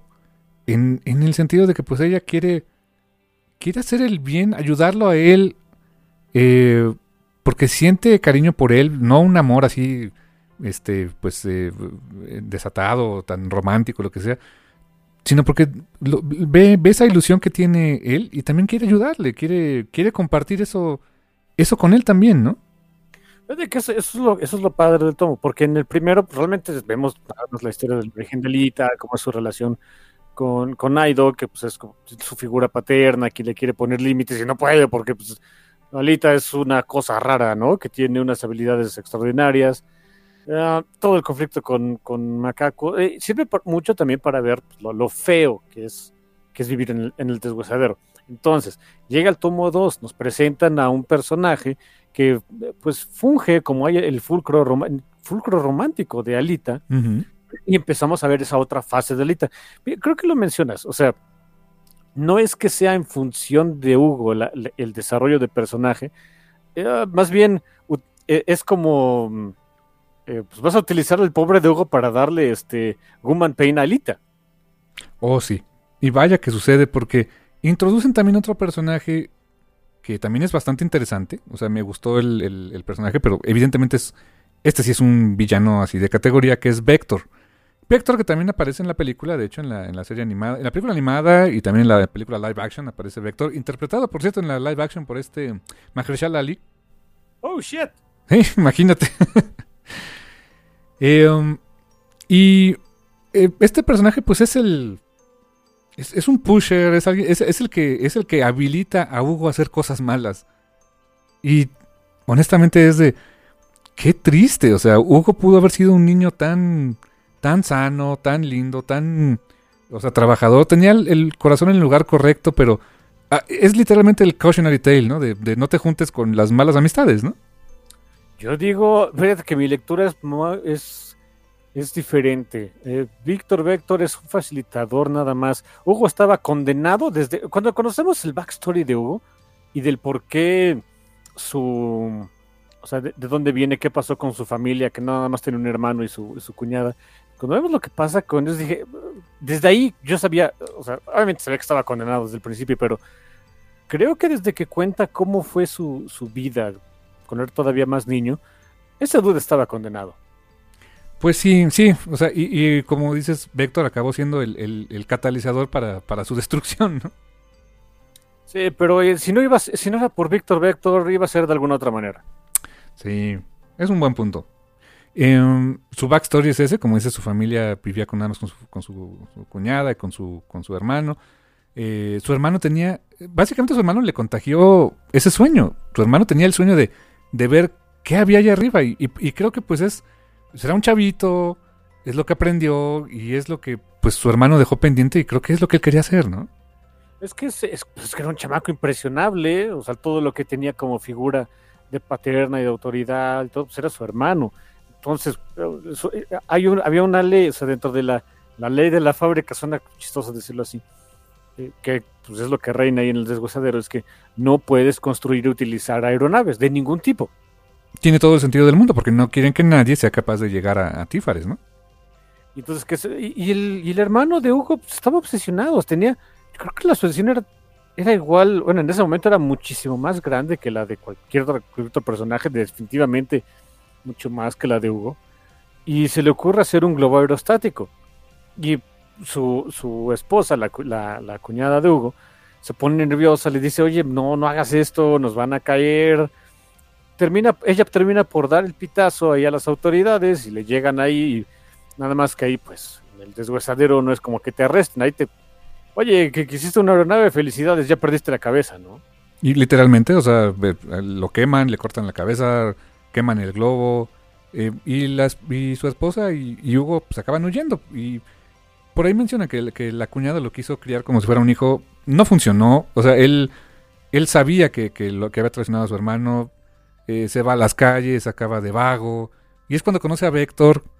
Y Vector le dice, pues yo, bueno, la forma en que lo conoce tiene, hay, hay varias cosas, pero en resumen es, ah, mira, este señor Vector, él puede llegar a Tífares. Y él dice, sí, júntame, creo que qué, 10 millones de créditos o no sé cuánto, un millón, algo así, ¿no? Este, y, y yo te llevo, ¿no? Y dedicó tres años de su vida al pobre Hugo a juntar dinero de la forma más ilegal también posible, porque pues no, no, no había más forma de sacar dinero, para comprar su pase a Vector, ¿no? Para comprar su escalera al cielo, ¿no? Y, eh, y también, o sea, ah, insisto, es también porque yo ya conocía más bien la historia y todo, pero había un momento también muy difícil que, fíjate que es, es bueno, antes de entrar a ese momento difícil, canijo, es muy curioso que en el primer tomo realmente, el- o sea, la, la protagonista 100% es Alita, Ujú. Eh, de repente sale el macaco y te cuentan un poquito de historia y luego que hacía, que, cómo, cómo obtenía cuerpos y bla, bla, bla, bla. No le dedicaban mayor, mayor tiempo, o sea, el chiste era ver a, a Alita. Eh, y en el segundo volumen, la verdad es que sí le dedican una buena cantidad de páginas a Hugo, ¿eh? Mucho. De hecho, yo creo que es una, una gran parte de la, de- del tomo es él y es como su historia. O sea, ahorita no es que la dejemos de lado, pero, pero creo que era, era, era muy importante que conociéramos a Hugo y a su arco de historia para lo que des- le vendría después a Alita, ¿no? Eh, es que yo todavía no he llegado, yo voy a confiar en ti. Pero sí es cierto, este, este volumen es la historia de Hugo. Alita y anda, por supuesto, pues es su cómic o su, su manga. Ujú. historia de Hugo, este volumen 2 y, y- ah, así le va. Em, digo, el punto, eh, el punto que a mí se me hizo eh, no sospechoso, pero también ya está difícil de leer. Bueno, o sea, difícil de leer en el sentido de, oh Dios, Hugo, te están diciendo, estás viendo y no quieres mirar, ¿no? Ajá. Eh, es cuando Víctor le, le dice, oye, o sea, mira, juntaste tú la... Porque le dice, oye, ya, ya, ya junté mi dinero. De, Ay, ok, este, mira, juntaste dinero muy rápido. Olvídate de Tífares, mira. ¿Qué te parece si trabajas mejor para mí? Eres como que mi, mi middleman este, para llevar cosas a Tífares, para hacer acá... eh, Víctor era lo que se, se encargaba de, de- de- del tránsito de mercancías entre Tífares y, y, y el deshuesadero. Y pues en ese tránsito, pues este Víctor obviamente metía mano y se quedaba con varias cosas. Vivía, o sea, vivía pues, como de la alta sociedad, pero viviendo en el deshuesadero, ¿no? Y, oye, tú puedes ser pues, básicamente como yo. O sea, na- nadie allá en Tífares, pues nadie te va a decir que, nada. Si, si de repente falta una que otra cosita que te quedas, pues vas a vivir bien. Pero no vas a Tífares. O sea, es, trabaja para mí, te va a ir mejor. Sí, él dice aquí, te, aquí puedes tener toda la comida, bebida, lo- este, los buenos tiempos, todo lo que quieres, lo que quieres ver en Tífares, aquí lo puedes tener. Es más, le dice, y es más, una vez que llegues a Tífares, ¿qué vas a hacer? O sea, ¿mendigar? Ajá, o sea, ¿cuál, cuál es tu plan, no? Así, ¿vas a convertir a todos en lagartos? Ah, no, es otra cosa, ¿no? es lo mismo que yo iba a decir. Tatuajes faciales, no sé. O sea. un, un, ejemplo de un plan burro es este querer convertir a todo mundo en lagartos. Sí. Otro es este que no sabes bien qué hacer hasta la mitad de la película. Como el señor Apocalipsis. El señor Apocalipsis, en esa de X-Men. Eh, y a mí se me hizo un excelente punto y es cuando dije, ok, este, también este chamaco, ya, o sea, sabía que lo habíamos perdido desde hace rato, pero aquí se refuerza. Es esa obsesión, Hugo, Hugo lo, lo, le dice que lo va a pensar, pero lo manda a volar, o sea, es que no es su... No va de acuerdo a su obsesión, eh, a pesar de que lo que le ofrece Vector es mucho más aterrizado a la realidad que le toca al pobre de Hugo, ya que, Uh -huh. pues no, no, no lo va a hacer porque no es lo que él quiere y... Ah, no sé. Y, tam y, también se le ofrece, no crees que de buena onda, se le ofrece porque es de, pues, esto es lo que sí te puedo ofrecer, lo que mi oferta original no existe, es basura, no, no es real, ¿no? Sí, bueno, o sea, obviamente, no, no, ahí no se lo dice, pero cuando se lo ofrece por primera vez, pues es lo que le queda, o sea, lo, que le da a entender al lector de, la, oferta real era bullshit, oh, no tienes idea de, de qué cuánto, pero, pero siento que sí hubo una, hay una parte de, de Vector que evidentemente lo hace por, eh, porque pues oye, un, tener un trabajador así como Hugo, pues le va a convenir también a Vector, pero hay una parte de él que también es de, ay, o sea, pues pobre Squinkle, o sea, sí tiene valor aquí, pues para qué andarlo, este, básicamente la única forma de llegar a Tifa será en pedazos, ¿no? Pues cómo, cómo, cómo despiezarlo y si puede servir aquí, ¿no? Sí, sí, sí. No del todo desinteresado, pero sí había una, como coincido, una parte de él que sí quería pues ayudarlo de alguna manera. Y, como dices, en este volumen y sobre todo en esa cacho de la historia, Alita toma un poco el asiento del copiloto. Y tan es así que, que hay algunas conversaciones que tiene con, con Hugo donde Hugo incluso le dice, mira, está esta opción. Y él te dice, ¿Quieres hacer eso? Va. Palabras más, palabras menos. Pero lo que quiero realmente es mi sueño. Quiero ver Tífares, quiero estar allá. ¿Quieres hacer eso? Va.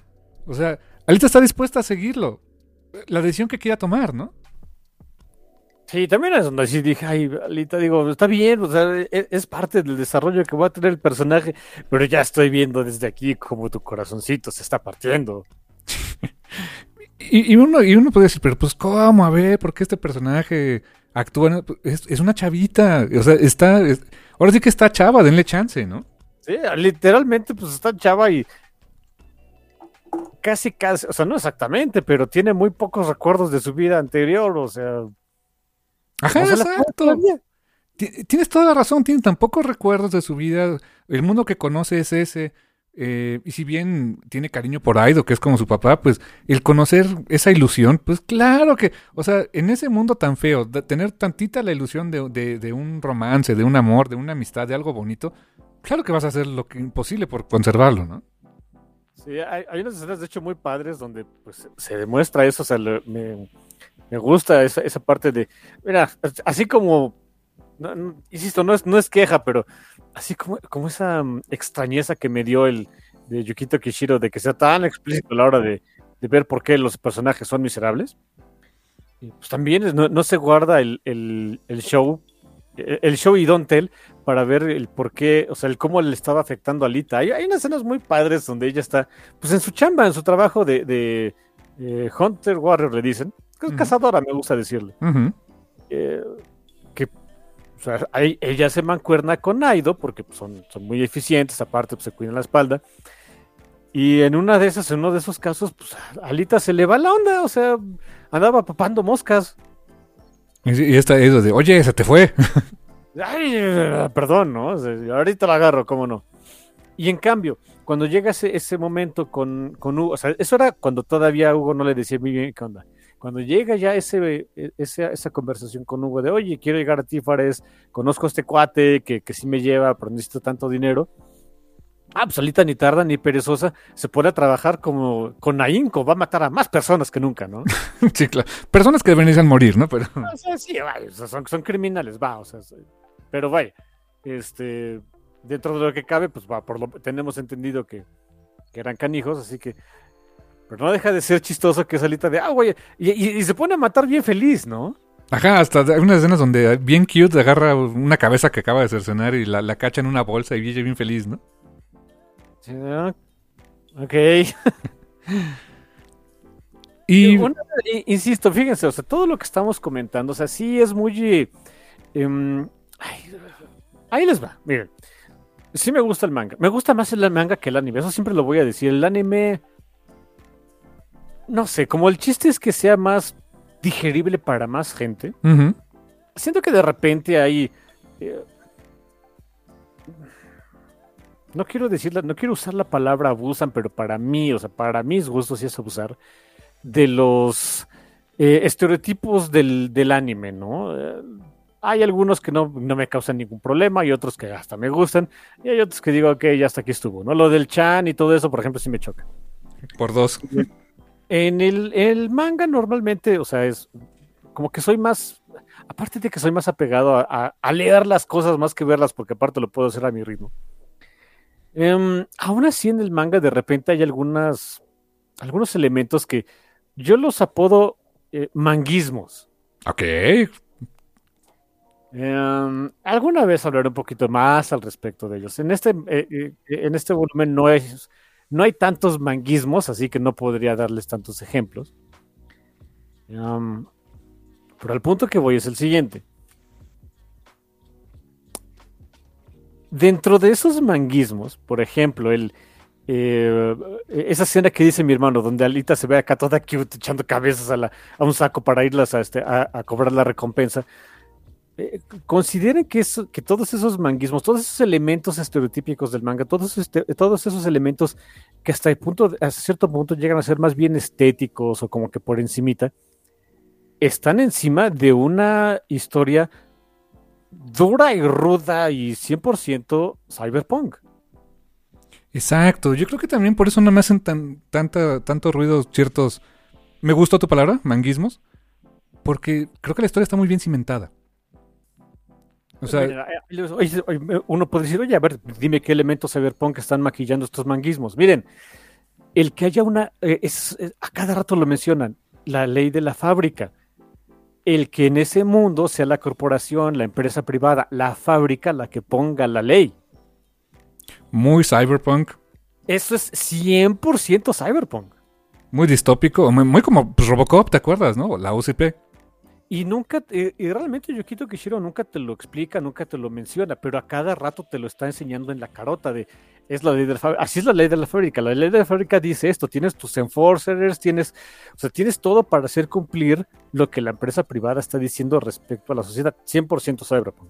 Luego tienes todo este elemento de eh, la desesperanza que le causa a los personajes ese mundo, lo que tienen que hacer para sobrevivir, el que haya cosas ilegales y moralmente reprensibles como pues andarles quitando el espinazo, pero Hugo no mataba a sus víctimas. Es correcto. O sea, eh, de hecho creo que alguien, ¿quién fue? Creo que en algún momento Vector acaba Vector. matando a uno, ¿no? Sí, Vector, Vector tiene que echarse a uno porque Vector pues, es- le, mencio- le dice lo, le dice a Hugo por su nombre, entonces si tiene que echar a la víctima, y es el mismo Hugo le dice, oye, tenías que matarlo, ¿no? O sea, ese elemento de eh, la, sociedad y, la, fábrica, la compañía, te llevan a esos extremos, pero, pero está ese, esa parte incorruptible del personaje, etcétera, 100% cyberpunk. Todos esos pues elementos del, del cyberpunk clásico, y les digo que es duros y rudos como deben ser, como es una historia de ese tipo, de repente son, eh, es, es un, es un punto que a mí se me hace muy alto del manga de, para los que les gustan sus manguismos, o sea, que, que esperan acá, este, eh, pues la estética del manga y el cómo se, pues, cómo se cuenta y cómo se trabaja esa historia, pues va a les va a gustar porque están ahí, por supuesto que están ahí pero no estorban, o, o- o no, no, que no estorben, sino que no, no hay, eh, no diluyen el, el contenido cyberpunk de la historia. Eso es un, es un excelente punto. Claro, ¿no? O sea, Sí. O sea, quien tiene muchos manguismos así muy cañón y, y también historias muy densas, pero siento que ahí sí el manguismo les gana, es Clamp. ah, sí, 100%. Ahí, ahí sí, o sea, ca- cae mucho en eso. Yukito Kishiro la verdad es que no. Y mira que hay oportunidades para hacerlo, ¿eh? Yo lo voy a poner así, o sea, es lo que me... terminó por no hacer tan disfrutable Berserk. Fíjate, con todo eso, o sea, Kentaro Mira también caían cositas así, ¿no? Hay un manguismo, eh, eh, ahí les voy a un ejemplo. Hay un manguismo que a mí, o sea, no me molesta, de verdad no, no me molesta, pero tampoco es mi, no es mi fuerte, no es algo, o sea, yo no soy creativo en nada, pero supongamos que yo hiciera una historia de algo. Este, el siguiente manguismo que les voy a comentar es algo que yo no pondría sencillamente porque a mí nunca me pasa por la cabeza. En donde quieras, bueno, muchos mangas, no donde quieras, perdón, muchos mangas se manejan el ranking. Ah, como en One Punch Man, ¿no? Como en, en One Punch Man, o sea, los héroes, ¿no? Nivel eh, este, A, B, C, D y S, ¿no? O sea, eh, en Berserk hay mucho de eso. O sea, sí, se ponían acá. a mí me, te juro que me vendieron Berserk acá como la historia súper oscura, canija y súper este, eh, extreme y edgy, no sé qué. Y veo que tiene un montón de ese tipo de manguismos. Es de. Ok, o sea, está bien, no pasa nada, ¿no? Pero. Pues, no, no, que es la cosa más original de la vida y que a Kira le quedaba guango y no sé qué. Oh, ¿En serio? ¿Alguien dijo eso? Perdón, pero. Es, como a mí me lo vendieron. Mm, no, pues. No, pues no. O sea, nada más que porque tiene gore y escenas de sexo, o sea, por santo Dios, nada, con qué poca agua les da a todos, ¿no? Eh, y tienen muchos mecanismos y a cada rato Kentaro Miura lo utiliza. No está mal, digo, no, no, no, no es que me disguste, ¿no? Pero. Pero es estereotípico, ¿no? Muy. Es, es, es lo que esperas. Sí, es, es el estándar, digamos. O, reacciones, ¿no? O sea, de, reacciones de cómo reaccionan ciertos personajes, ciertos rostros, o, o lo chibi, ¿no? También. Fíjate que eh, en ese sentido, mira, vamos. Sé que me estoy desviando mucho del tema de Battle Angel, pero casi nunca hablamos de manga, así que denme chance. Eh, yo pongo, eh, ahora que lo estoy racionalizando, em, creo que pondría tres, tres niveles de manguismos. Y hay un nivel que nunca me va a molestar, que es el nivel estético. Porque si hay algo, hay eh, para que vean, ese es uno, algo que yo podría considerar como el, eh, ¿cómo le, el deseísmo, porque se hace más en DC que en Marvel. A ver. que cómo friegan por mantener al, al, este, al arte eh, en un arte clásico o sea, de, de, proporciones de, este, de cómic, eh, de que los personajes no se vean nunca tan exagerados o que los eh, em, la proporción de, los cuerpos de esos personajes pues son muy este son muy unificadas y ni me van a decir que no porque eh, cuando fue todo ese asunto de los nuevos 52 todo mundo lo sabe y hasta alguna vez lo, dije, lo dijo algún un editor no no un editor en jefe no no fue este mucho menos fue algún editor por ahí que sí tenía el mandato de búscame artistas que mantengan como que el estilo tradicional de cómic ese es un buen punto. Era muy estándar. Los 952 sería muy estándar, ¿no? Era súper estándar. Y eso es algo que, que en el cómic estadounidense a mí me aburre bastante. Cuando todos tienen esa misma estética o quieren mantener un, un eh, estilo de la casa, o sea. Como lo hizo Marvel en los 70 que todo el mundo tenía que ser Romita Junior, ¿no? Digo, Romita Senior. Romita Senior, exacto. En los 80 todo el mundo tenía que ser este John Byron. Ándale, en los 90 todos tenían que ser Jim Lee. Exacto, o sea, no, es algo que, nomás no, es, algo que no aguanto del, cómic estadounidense. En el manga, eh, afortunadamente se tienen esas, esas libertades estilísticas, que sí, es rostros exagerados y chives, que no siempre van a ser de mi gusto, o sea, no todos los estilos me gustan, no, pero me gusta que exista esa variedad, o sea, a nivel estético, los, los manguismos nunca me molestan, ¿no? Eh, y, hay unos estilos que me encantan, o sea, este... Em, así de rápido, ¿no? Un. Eh, mira, no, es el gran artista, sobre todo al principio. Este. Ay, se me fue el nombre. Eh, Caballero, Caballero Zodíaco es Masami, Masami Kurumada. Masami Kurumada. Ah, se me hace tan clásico de los ochentas. Con, el, con el tipo de anime y manga que yo crecí sé que no es la gran cosa. Al, principio, ya después se pule que, como que qué bárbaro, ¿no? Pero ese tipo de. Y utiliza también muchos de esos pues, manguismos estéticos, no hay ningún problema.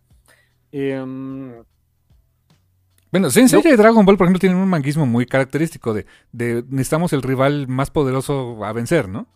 Sí, eso sí. Luego, están los manguismos de tipo historia, que es como que un segundo nivel de, de manguismo. Ahí hay algunos que me molestan, otros que me valen cacahuate, otros que me gustan. Eh, pero ahí sí hay, pero a diferencia del nivel estético, ahí sí hay algunos que me molestan. Y, del, y esa, es- ese- ese, mm, esa molestia, digamos, varían los niveles, ¿no? Uno de ellos, el que no me molesta, pero ni me viene ni me va, lo de los rankings. Un manguismo que también nunca me gustó, y sí, perdón, nunca me gustó, ni de Sensei, ni de Senseiya, ni de Dragon Ball, ni de Sailor Moon, que solamente el protagonista es el muchacho chicho de la película Gacha. Ah, sí, cuando todos los demás se parten el queso, ¿no? Y sobre todo porque yo, yo- así soy yo. Los que normalmente los personajes que me gustan no van a terminar siendo los protagonistas, me gustan los otros raritos. Me gustaba el Shiro del dragón, en Sailor Moon, Serena que se la come a un perro, este Rey era la onda, este Dragon Ball, que Goku ni que las arañas, vamos por el, que sí es papá de Gohan, ¿no? Vamos por Piccolo, ese era mi favorito. No les daban como que sus o difícilmente les dan su momento para brillar a otros personajes. Ah, es algo que ahí sí no, no me encanta. Y es, un, es algo que se utiliza muchísimo en el manga. Mira, en ese sentido, en- de Dragon Ball sí le aplaudo a, a- a Toriyama que en el arco, yo creo que de los más ambiciosos que tuvo, que fue el de Cell, el héroe no fue Goku, Sí, fue su hijo. fue su hijo. Dices, ah, bueno, gracias, ¿no? Sí, eso, honestamente, eso estuvo padre. Em,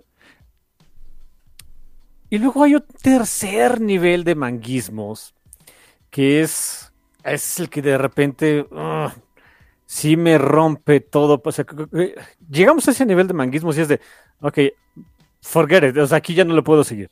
A ver. Cuando en, la historia o en el personaje utilizan esos rasgos eh, que son, y, los mangakas lo hacen precisamente por eso, son rasgos negativos de un personaje o de, un, o de, un, o de alguna situación o alguna historia, eh, para hacerlo chistoso, para hacerlo, este, eh, o, o para transmitir mejor el mensaje de repente como ellos lo quieren contar, etcétera. Está bien, no pasa nada, pero hay ciertos elementos que cayendo en eso yo ya no los puedo leer. Dos ejemplos. Denji en, en este en Chainsaw Man. Ah, sí es insufrible el tipo, ¿eh? Es insufrible. O sea, el, el- no, ¿cómo se llama el, el mangaka? Pero lo quiere hacer tan patético y tan este tan banal. Y supongo que es lo que le gusta a mucha gente. A mí no me entra. Ey, no, de hecho, cuando leí, no he leído todo Chainsaw Man, creo que leí hasta el 6. Te puedo decir que, o sea, personajes como Danger se me hacen más interesantes. Lo- Los, de los, los otros cazadem- cazademonios se me hacen más interesantes. Es de, ah, fuck. Otra vez no tengo que soplar a este, ¿no? Y una vez estaba leyendo ese cómic, bueno, manga, cómic, como quieran decirle, a mí, me- para mí es lo mismo. Este, Spy Family. Ah, ok. No, ese nunca lo he visto, fíjate. Está bonito, hasta que llegamos con el hermano de una de las protagonistas. ¿A poco? Ahí es donde dije, ok, tú, eh, forget it, ya no puedo. oh. O sea, es por eso que ah, hay manguismos que me entran y otros que no, y hay unos que de repente, que de plano, este, existe esto en esta historia, olvídenlo ya, hasta aquí llegué. A mí, ¿sabes qué? No, sé- no sé si, no sé en qué cate- categoría de manguismo lo colocarías, pero te voy a decir algo que, que, que en general, cuando leo la descripción de un manga, si la descripción del manga empieza o trae en algún punto la frase, llamémosle Akira Yoshida, al personaje, ¿no? Así de, Akira Yoshida es un estudiante de secundaria, fuck it, adiós, gracias, me perdieron, ahí nos vemos. Con todo de que hay algunas historias de sí que me gustaron, Evangelion. Ah, claro, sí, sí, sí, sí, sí, no, no, no te digo que no. mayoría- bueno, mira, por ejemplo, ese, ese yo lo pondría en nivel, o sea, en, en el eh, manguismo de, de historia, pero no de rasgo negativo, es simplemente una característica. Que a Sí. veces puede estar bien manejado, como el caso de Evangelion, donde no es que esté bien manejado, es que no estorba tanto. Pero hay otros donde le ponen tanto énfasis a eso que es de que ya estuvo, ¿no? Sí, y, y- y digo, en- entiendo que a lo mejor, no sé qué tan realidad sea así las escuelas en Japón, pero de repente cuando en- entran al manguismo de, es que es el, el líder de, ¿cómo? Ah, el sí. jefe de Ah, grupo, ah, sí. ¿no? Ah, Sí, totalmente. Bueno, ¿sabes, ¿sabes qué manga, anime, lo que quieras? Ahí tiene que tiene que estar en secundaria, aunque no parecen de secundaria, me vale que eso, porque si no, no funciona. Slam Dunk. Oh, claro. Sí, sí, sí.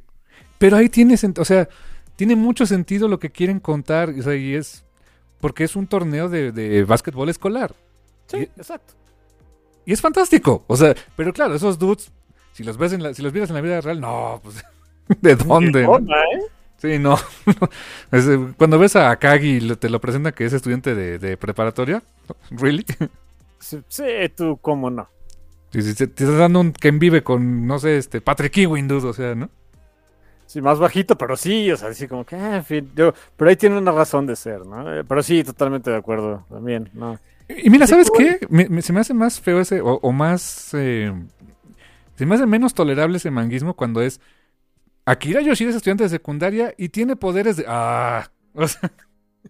Ahí sí, va boring. Sí, sí, de que es el dude más especial de la historia, ¿no? Sí, sí, sí, así de, no, ya, next. O sea, por eso... No, eh, las guerreras mágicas, por ejemplo, sí, estaban en la secundaria y todo eso, pero ya... eh, cuando ya se van a Zephyr y es otra onda y eso pasa a segundo plano, ¿no? Sí, literalmente, o sea, llegamos a Sephiroth y, ah, ok, esto ya es Legend of Zelda, perfecto. Sí, exacto. Esto ya lo capto. Y lo bonito acá con Yukito Kishiro es nada de eso está, o sea, o sea, sí hay sus manguismos, pero ante todo quiere contar una historia dura y, y- y a la cabeza de Cyberpunk, ¿no? Sí, o sea, y utiliza manguismos para ello, sobre todo a nivel estético, por supuesto. Pero también, y es algo que, que comenté en el primer volumen, no sientes que, o sea, a diferencia de Kurumada, no sientes que en el primer volumen y en el segundo volumen, como que todavía estaba agarrando estilo. No, ya estaba muy definido. Sí, muy curioso, ¿eh? Muy curioso. Um, tengo que decirte eso sí, los últimos volúmenes que he leído de, de- del pues, el tercer arco, bueno, la tercera serie de Battle Angel, que es la de Mars Chronicle, sí su dibujo siento que ya no es lo mismo, pero también lo entiendo, el señor ya está grande. Sí, sí, claro. o sea, O sea, lleva, lleva años haciendo esto, décadas haciendo esto, así que se entiende, ¿no? ahí es donde uno pues, tiene que también como que, o sea, chill, dude. Eso le pasa a todos los artistas, ¿no? Sí, sí, es normal, a todos le está pasando y, y te va a pasar a ti, Si eres artista, ¿no? Sí, sí, sí, claro, claro. Este, mucha gente se queja de cómo dibuja ahorita Frank Miller. Pues sí, ¿qué les digo? Sí, sí, dibuja feo ya el señor, pero pues está, está, está hasta enfermo, creo que el señor, ¿no? Sí, o sea, también chill, ¿no? O sea, tranquilos. Y en su momento, pues fue otra cosa también este cuate. o sea. Y luego hay gente como Rob Liefeld que parece que nunca supo dibujar, ¿no? Sí, parece que cada vez lo hace peor, pero bueno. Sí, y a propósito. Y a propósito, es más, más bien lo que molesta con gente como Rob Liefeld es que nunca quiso mejorar. Ajá, exacto. Y tuvo chances. Cuando hacía Hawk and Dove y que lo escribía Carl Kessel, creo, no, o Barbara Kessel. No sé quién era el editor, pero sí le, obligaba así de, a no, hazlo otra vez. Sí, o sea, digo, no tiene nada de malo ser malo, porque todos somos malos cuando empezamos en algo. Pero si ya te empiezan a pagar una lana para ello y, pues tienes el chance de, mejorar y no lo haces, um, I don't know. Y, y una vez, una vez digo, mejorar no significa que sea más estético o más este del estilo, más del estilo de la casa. Bien pudo haber desarrollado un estilo pues, Liefeld, eh, pero mejor. Sí, por ejemplo, le reconozco eso a Joe Madureira, por ejemplo. Claro, o sea, que no es este del gusto de todos, pero es su estilo. Exacto. Hasta Campbell, si me apuras, ¿eh? Eh, eh, digo, no, no es, no es mi, cop- no es mi tacita de té, pero sí Humberto Ramos es de las mismas. Ujú. Sí, sí, sí. ¿Cómo ha cambiado su estilo? ilustrador. También, no es, del, no es del gusto de todos, me queda claro, pues es un gran ilustrador. Sí, sí. Y muy competente. Mark Bagley, no se diga. Sí, sí, sí, exacto. o sea, en fin, ahí está. Ejemplos sobran, ¿no? Y volviendo a. Kishiro, la verdad es que aquí también en este tomo está muy pulido su arte, muchas pantallas de grises, los negros se ven muy bien hechos. eh, um, o sea, es un arte muy bonito, pero que jamás te saca de la narración, ¿no?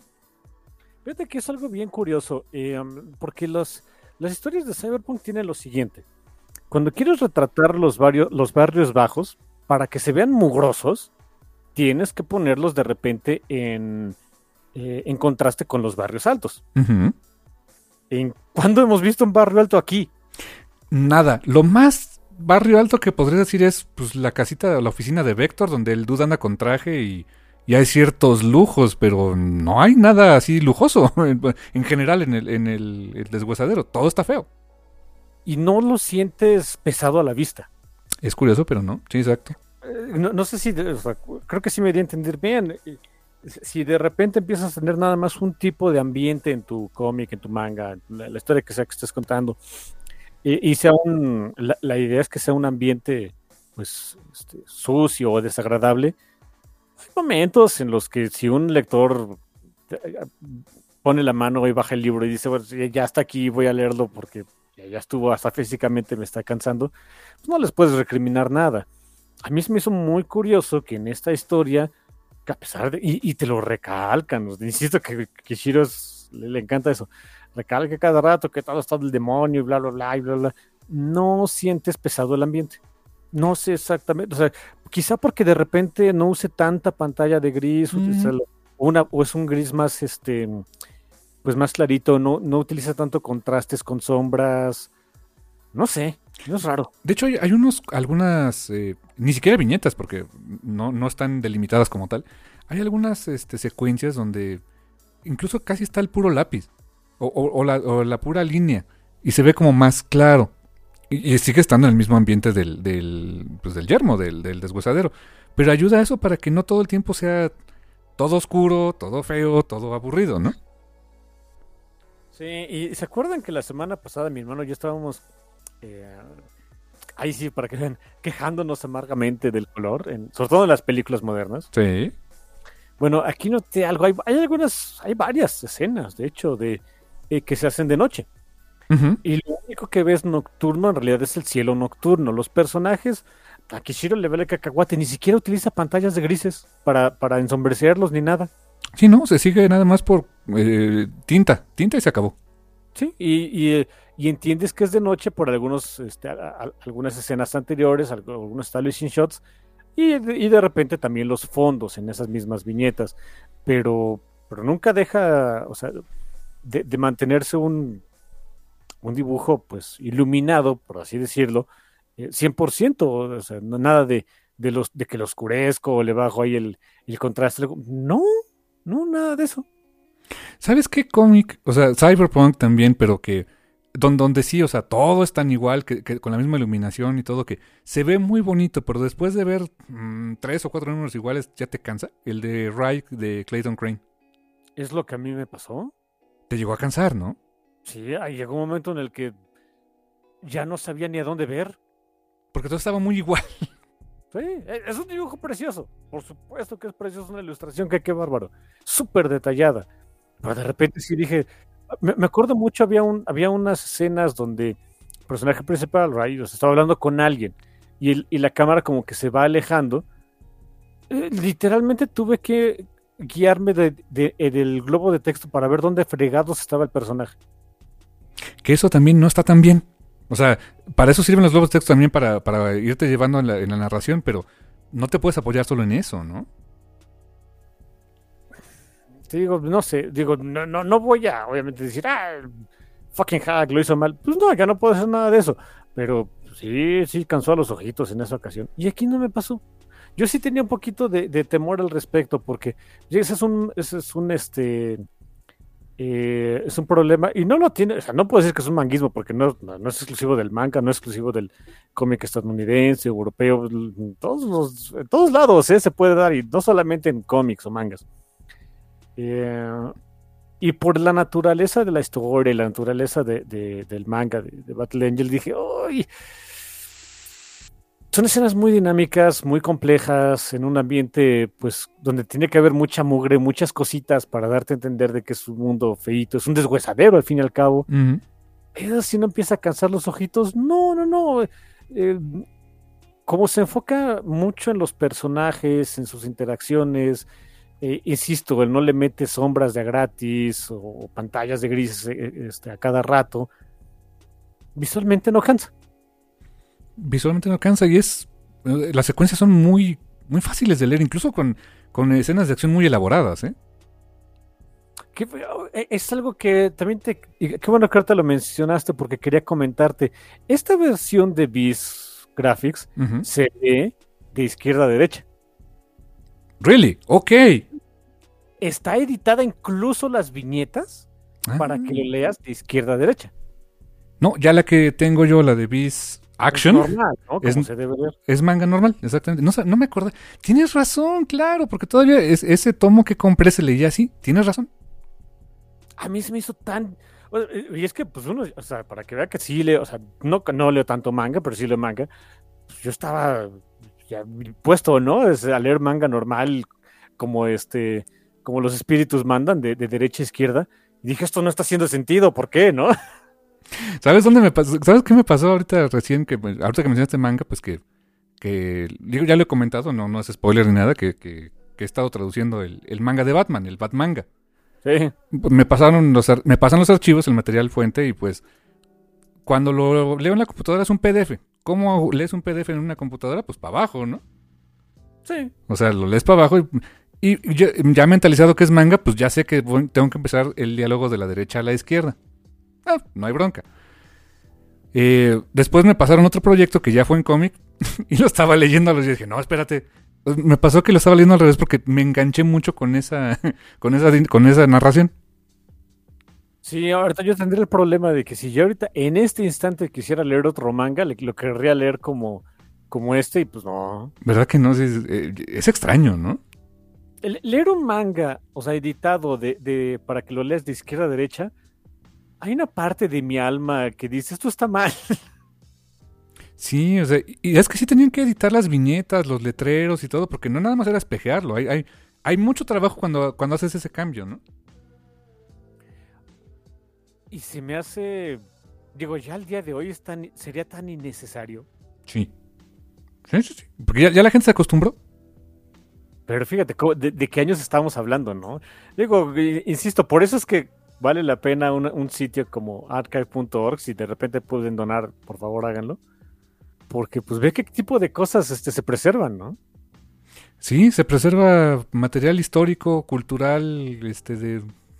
O sea, digo, quien tenga esas ediciones en su colección, pues padre, pero no mucha gente va a llegar a esa, a esa versión, ¿no? No, la verdad es que no. Es, es algo que qué bueno que lo comentaste porque sí, tenía que, me, me lo recordaste, tenía que decirlo. Y, y fíjate, quisiera regresar un poquito al tema de, de la historia en Battle Angel, en este tomo en particular. que me- un punto que, que habías tocado de que, de que Hugo estaba condenado a, este, a su ev- inevitable deceso eh, al- cuan- desde antes de conocer a Vector, ¿no? Sí. Pero también sabes, o sea, lo que acabó condenándolo fue conocer a Alita. Es que bueno que llegamos a eso. Sí, 100%, totalmente. Es, eh, sí, Alita es un personaje muy pachoncito y, y tiene las mejores intenciones. Em, pero es un ángel de la muerte.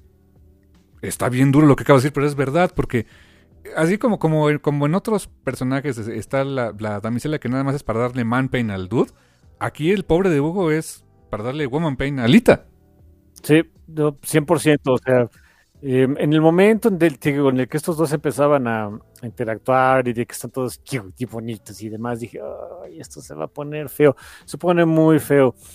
Yo creo que tienes mucha razón. O sea, ¿sabes qué? Creo que ya complementamos ahí lo- los tres puntos este, que llevaron a, a la de- a la destrucción de Hugo. La obsesión de su hermano y la tradición de su, herma- de su cuñada, o sea, definitivamente, conocer a Víctor y conocer a Alita. Porque eh, se convirtió en un daño colateral eh, por un enemigo de Alita. Un enemigo que, se, que, que realmente se hizo, se hizo de él por pura casualidad. En el primer volumen, cuando va a pelear contra Macaco y quiere buscar cazadores que, la, que, que ayuden a, a este, pues en su búsqueda, hay un tal Zapan que, que es, e- e- es arrogante y todo. Y Alita lo, se lo cepilla en una patada. Y ese ego dañado de Zapan lo mueve a, a buscar cómo dañar a Alita, pero sabe que es súper poderosa, muy fuerte, no le va a hacer nada. ¿Qué es lo que puede hacer? Ah, este le cae bien. Sí, va, va, va sobre los puntos débiles de Alita, Hugo.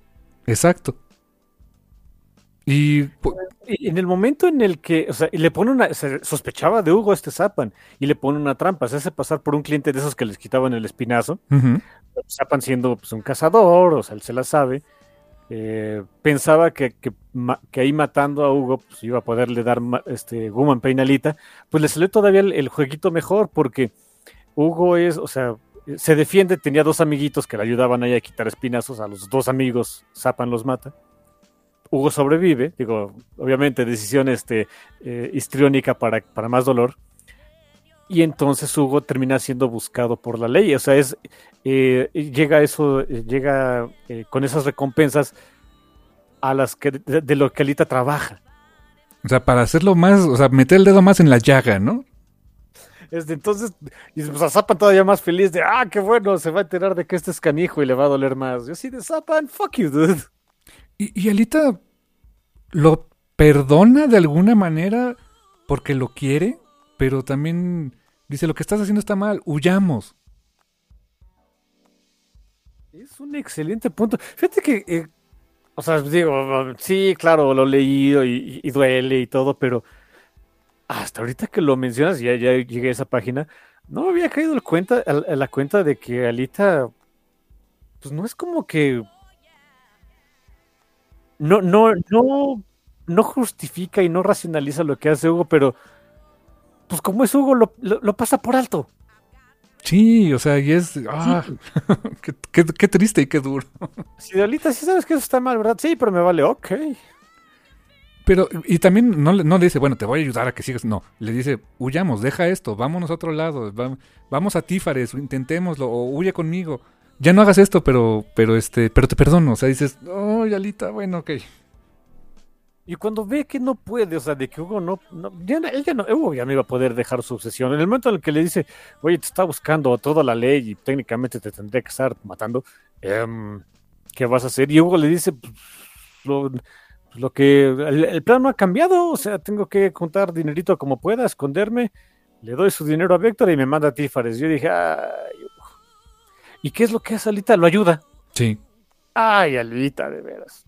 Me dueles, hija. Mira, con las, o sea, nada que ver, pero con respectivas salvedades se me hizo así como, como estereotípico caso mexicano, ¿no? De, pues, este, andas con el chacal de la cuadra, pues dices, bueno, pues, lo, porque es el, porque lo quiero, ¿no? Supongo. Así de, ay, así de Alita, bueno, está bien, a ver, ¿no? Va a terminar eh, en otros, en otras historias, en otros mangas o en otro cómic. Hubiera terminado Alita en un reality show, ¿no? Ándale, algo así, Show, talk show, quise decir. así de, y con nosotros se encuentra la señorita Alita, ¿no? Se enamoró de un pendejo, ¿no? Así, así abajo el cintillo, ¿no? Me enamoré de un vago, ¿no? Me enamoré de, de un este ladrón de espinazos. ¿De un qué? sí, ah, caray, ¿no? No, no, no. Y eh, hay, hay otro punto en la historia en la que Hugo, ahora sí, sale ca- prácticamente moribundo. O sea, hay un enfrentamiento con Zapan. Y Alita, eh, no me acuerdo si es con Zapan o con quién, pero o con otro. Ah, no, con un, con el, con el cazador que mató a su familia. Sí, con el que mató a su hermano, sí. Sí. sí. Y queda prácticamente ya muerto. Alita lo salva, mata a ese cazador en una escena muy impactante. Eh, y, y se, y se queda. Alita le salva la vida de una forma muy cyberpunk también, pero también de esas poéticas que dices. Raya en el manguismo si quieres, pero, pero está intenso, ¿no? Eh, Es que es una excelente mezcla entre el manguismo y este y elemento clásico cyberpunk y ya hasta si esas nos vamos este de, de- literatura clásica literalmente comparten un corazón Sí, eh, muy romántico. Hay, hay por ahí unos diálogos de Zapan donde, donde la, eh, los compara con Romeo y Julieta, ¿no? Este, de, de manera ahí medio burda, pero pues sí, o sea, no, no es un tema de Capuletos y Montescos, pero sí es un amor que estaba condenado a morir, ¿no? Sí, sí, sí, ya, ya quisiera Zapan que, que Alita se suicidara, ¿no? Eh, Exactamente. Eh, y al salvarle la vida así, eh, nuevamente recurrimos a Aido, que, que lo teníamos medio olvidado, pero pues eh, aquí le salva la vida a Hugo, lo pone en un cuerpo este, cyborg que, pues, de alguien que había muerto, y Alita le dice, bueno, pues vamos a resolver esto de una vez por todas, vamos a ver, a ver qué dice el tal Vector y a ver si sí nos puede llevar a, este, eh, a Tífares, ¿no? Hugo sabía que no, y es donde se enfrenta eh, con, con Vector, y Vector le, revela la verdad. No hay forma de llegar a Tífares más que en pedazos. De repente en Tífares me piden eh, órganos humanos, les mando esto, pero nadie puede subir, mentí, ¿qué quieres que te diga, no? Sí, no, que, que le piden creo que una, una, una a la semana, ¿no? O sea, un cuerpo, ente- digamos, este, entero, pero en pedazos. eh, el equivalente de un cuerpo entero, en refacciones, a la semana, algo así es de...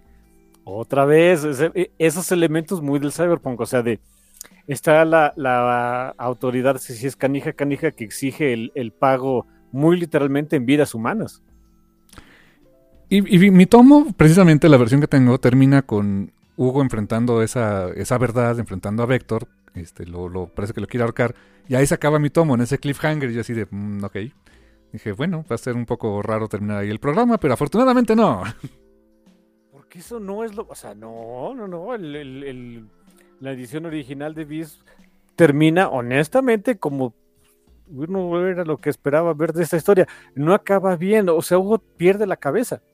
Sí, su obsesión Bueno, lo lleva. Principio figurativamente. Su obsesión lo lleva de... de- no, no recuerdo si terminan con Vector. Creo que sí, ¿no? Creo que Vector sí... No, no es cierto. Vector sobrevive. Sobrevive. Sí. sobrevive. Pero Hugo ya, ya lo perdimos. Y al igual que como se ve en, en el anime, Hugo es de, voy a llegar a Tífares, haga lo que, lo, tenga que hacer lo que tenga que hacer, ¿no? A Tífares lo une la, eh, a, la, a, a la Tierra, a, allá al desguazadero, con unos cables, unos cables gigantes, que más bien son tubos, esos tubos que es por donde se mandan pues este comida y eh, cuerpos, este pero pues, son, son tubos. Técnicamente podrías llegar caminando a través de esos tubos. Obviamente hay un sistema de defensas, unas cuchillas que mandan cada cierto tiempo.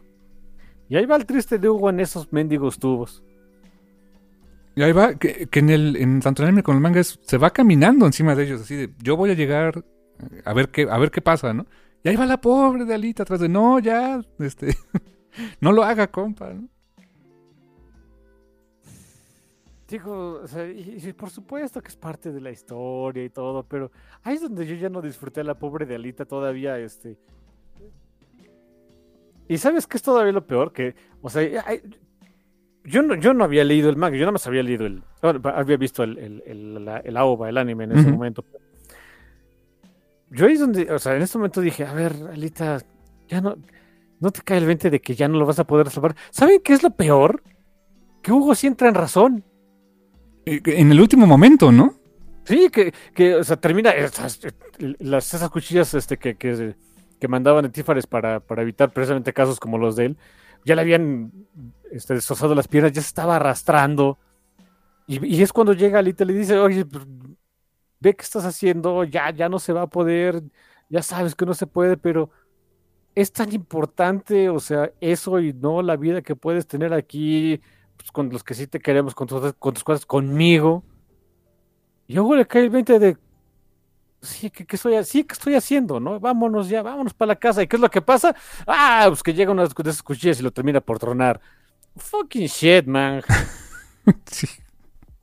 Yo voy a ser sincero, yo sí dije, ah, fuck this. Que ya la veías venir. O sea, Sí, ya claro, sabías, pero pero. Pero no pensé que iban a darte una, un dejo de esperanza antes de, de clavarte la última puñalada, hombre.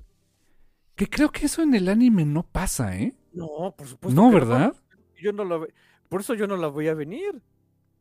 Claro, porque en el, en el anime sí, él, él hasta el último momento estaba obsesionado. Sí o sí, ¿no?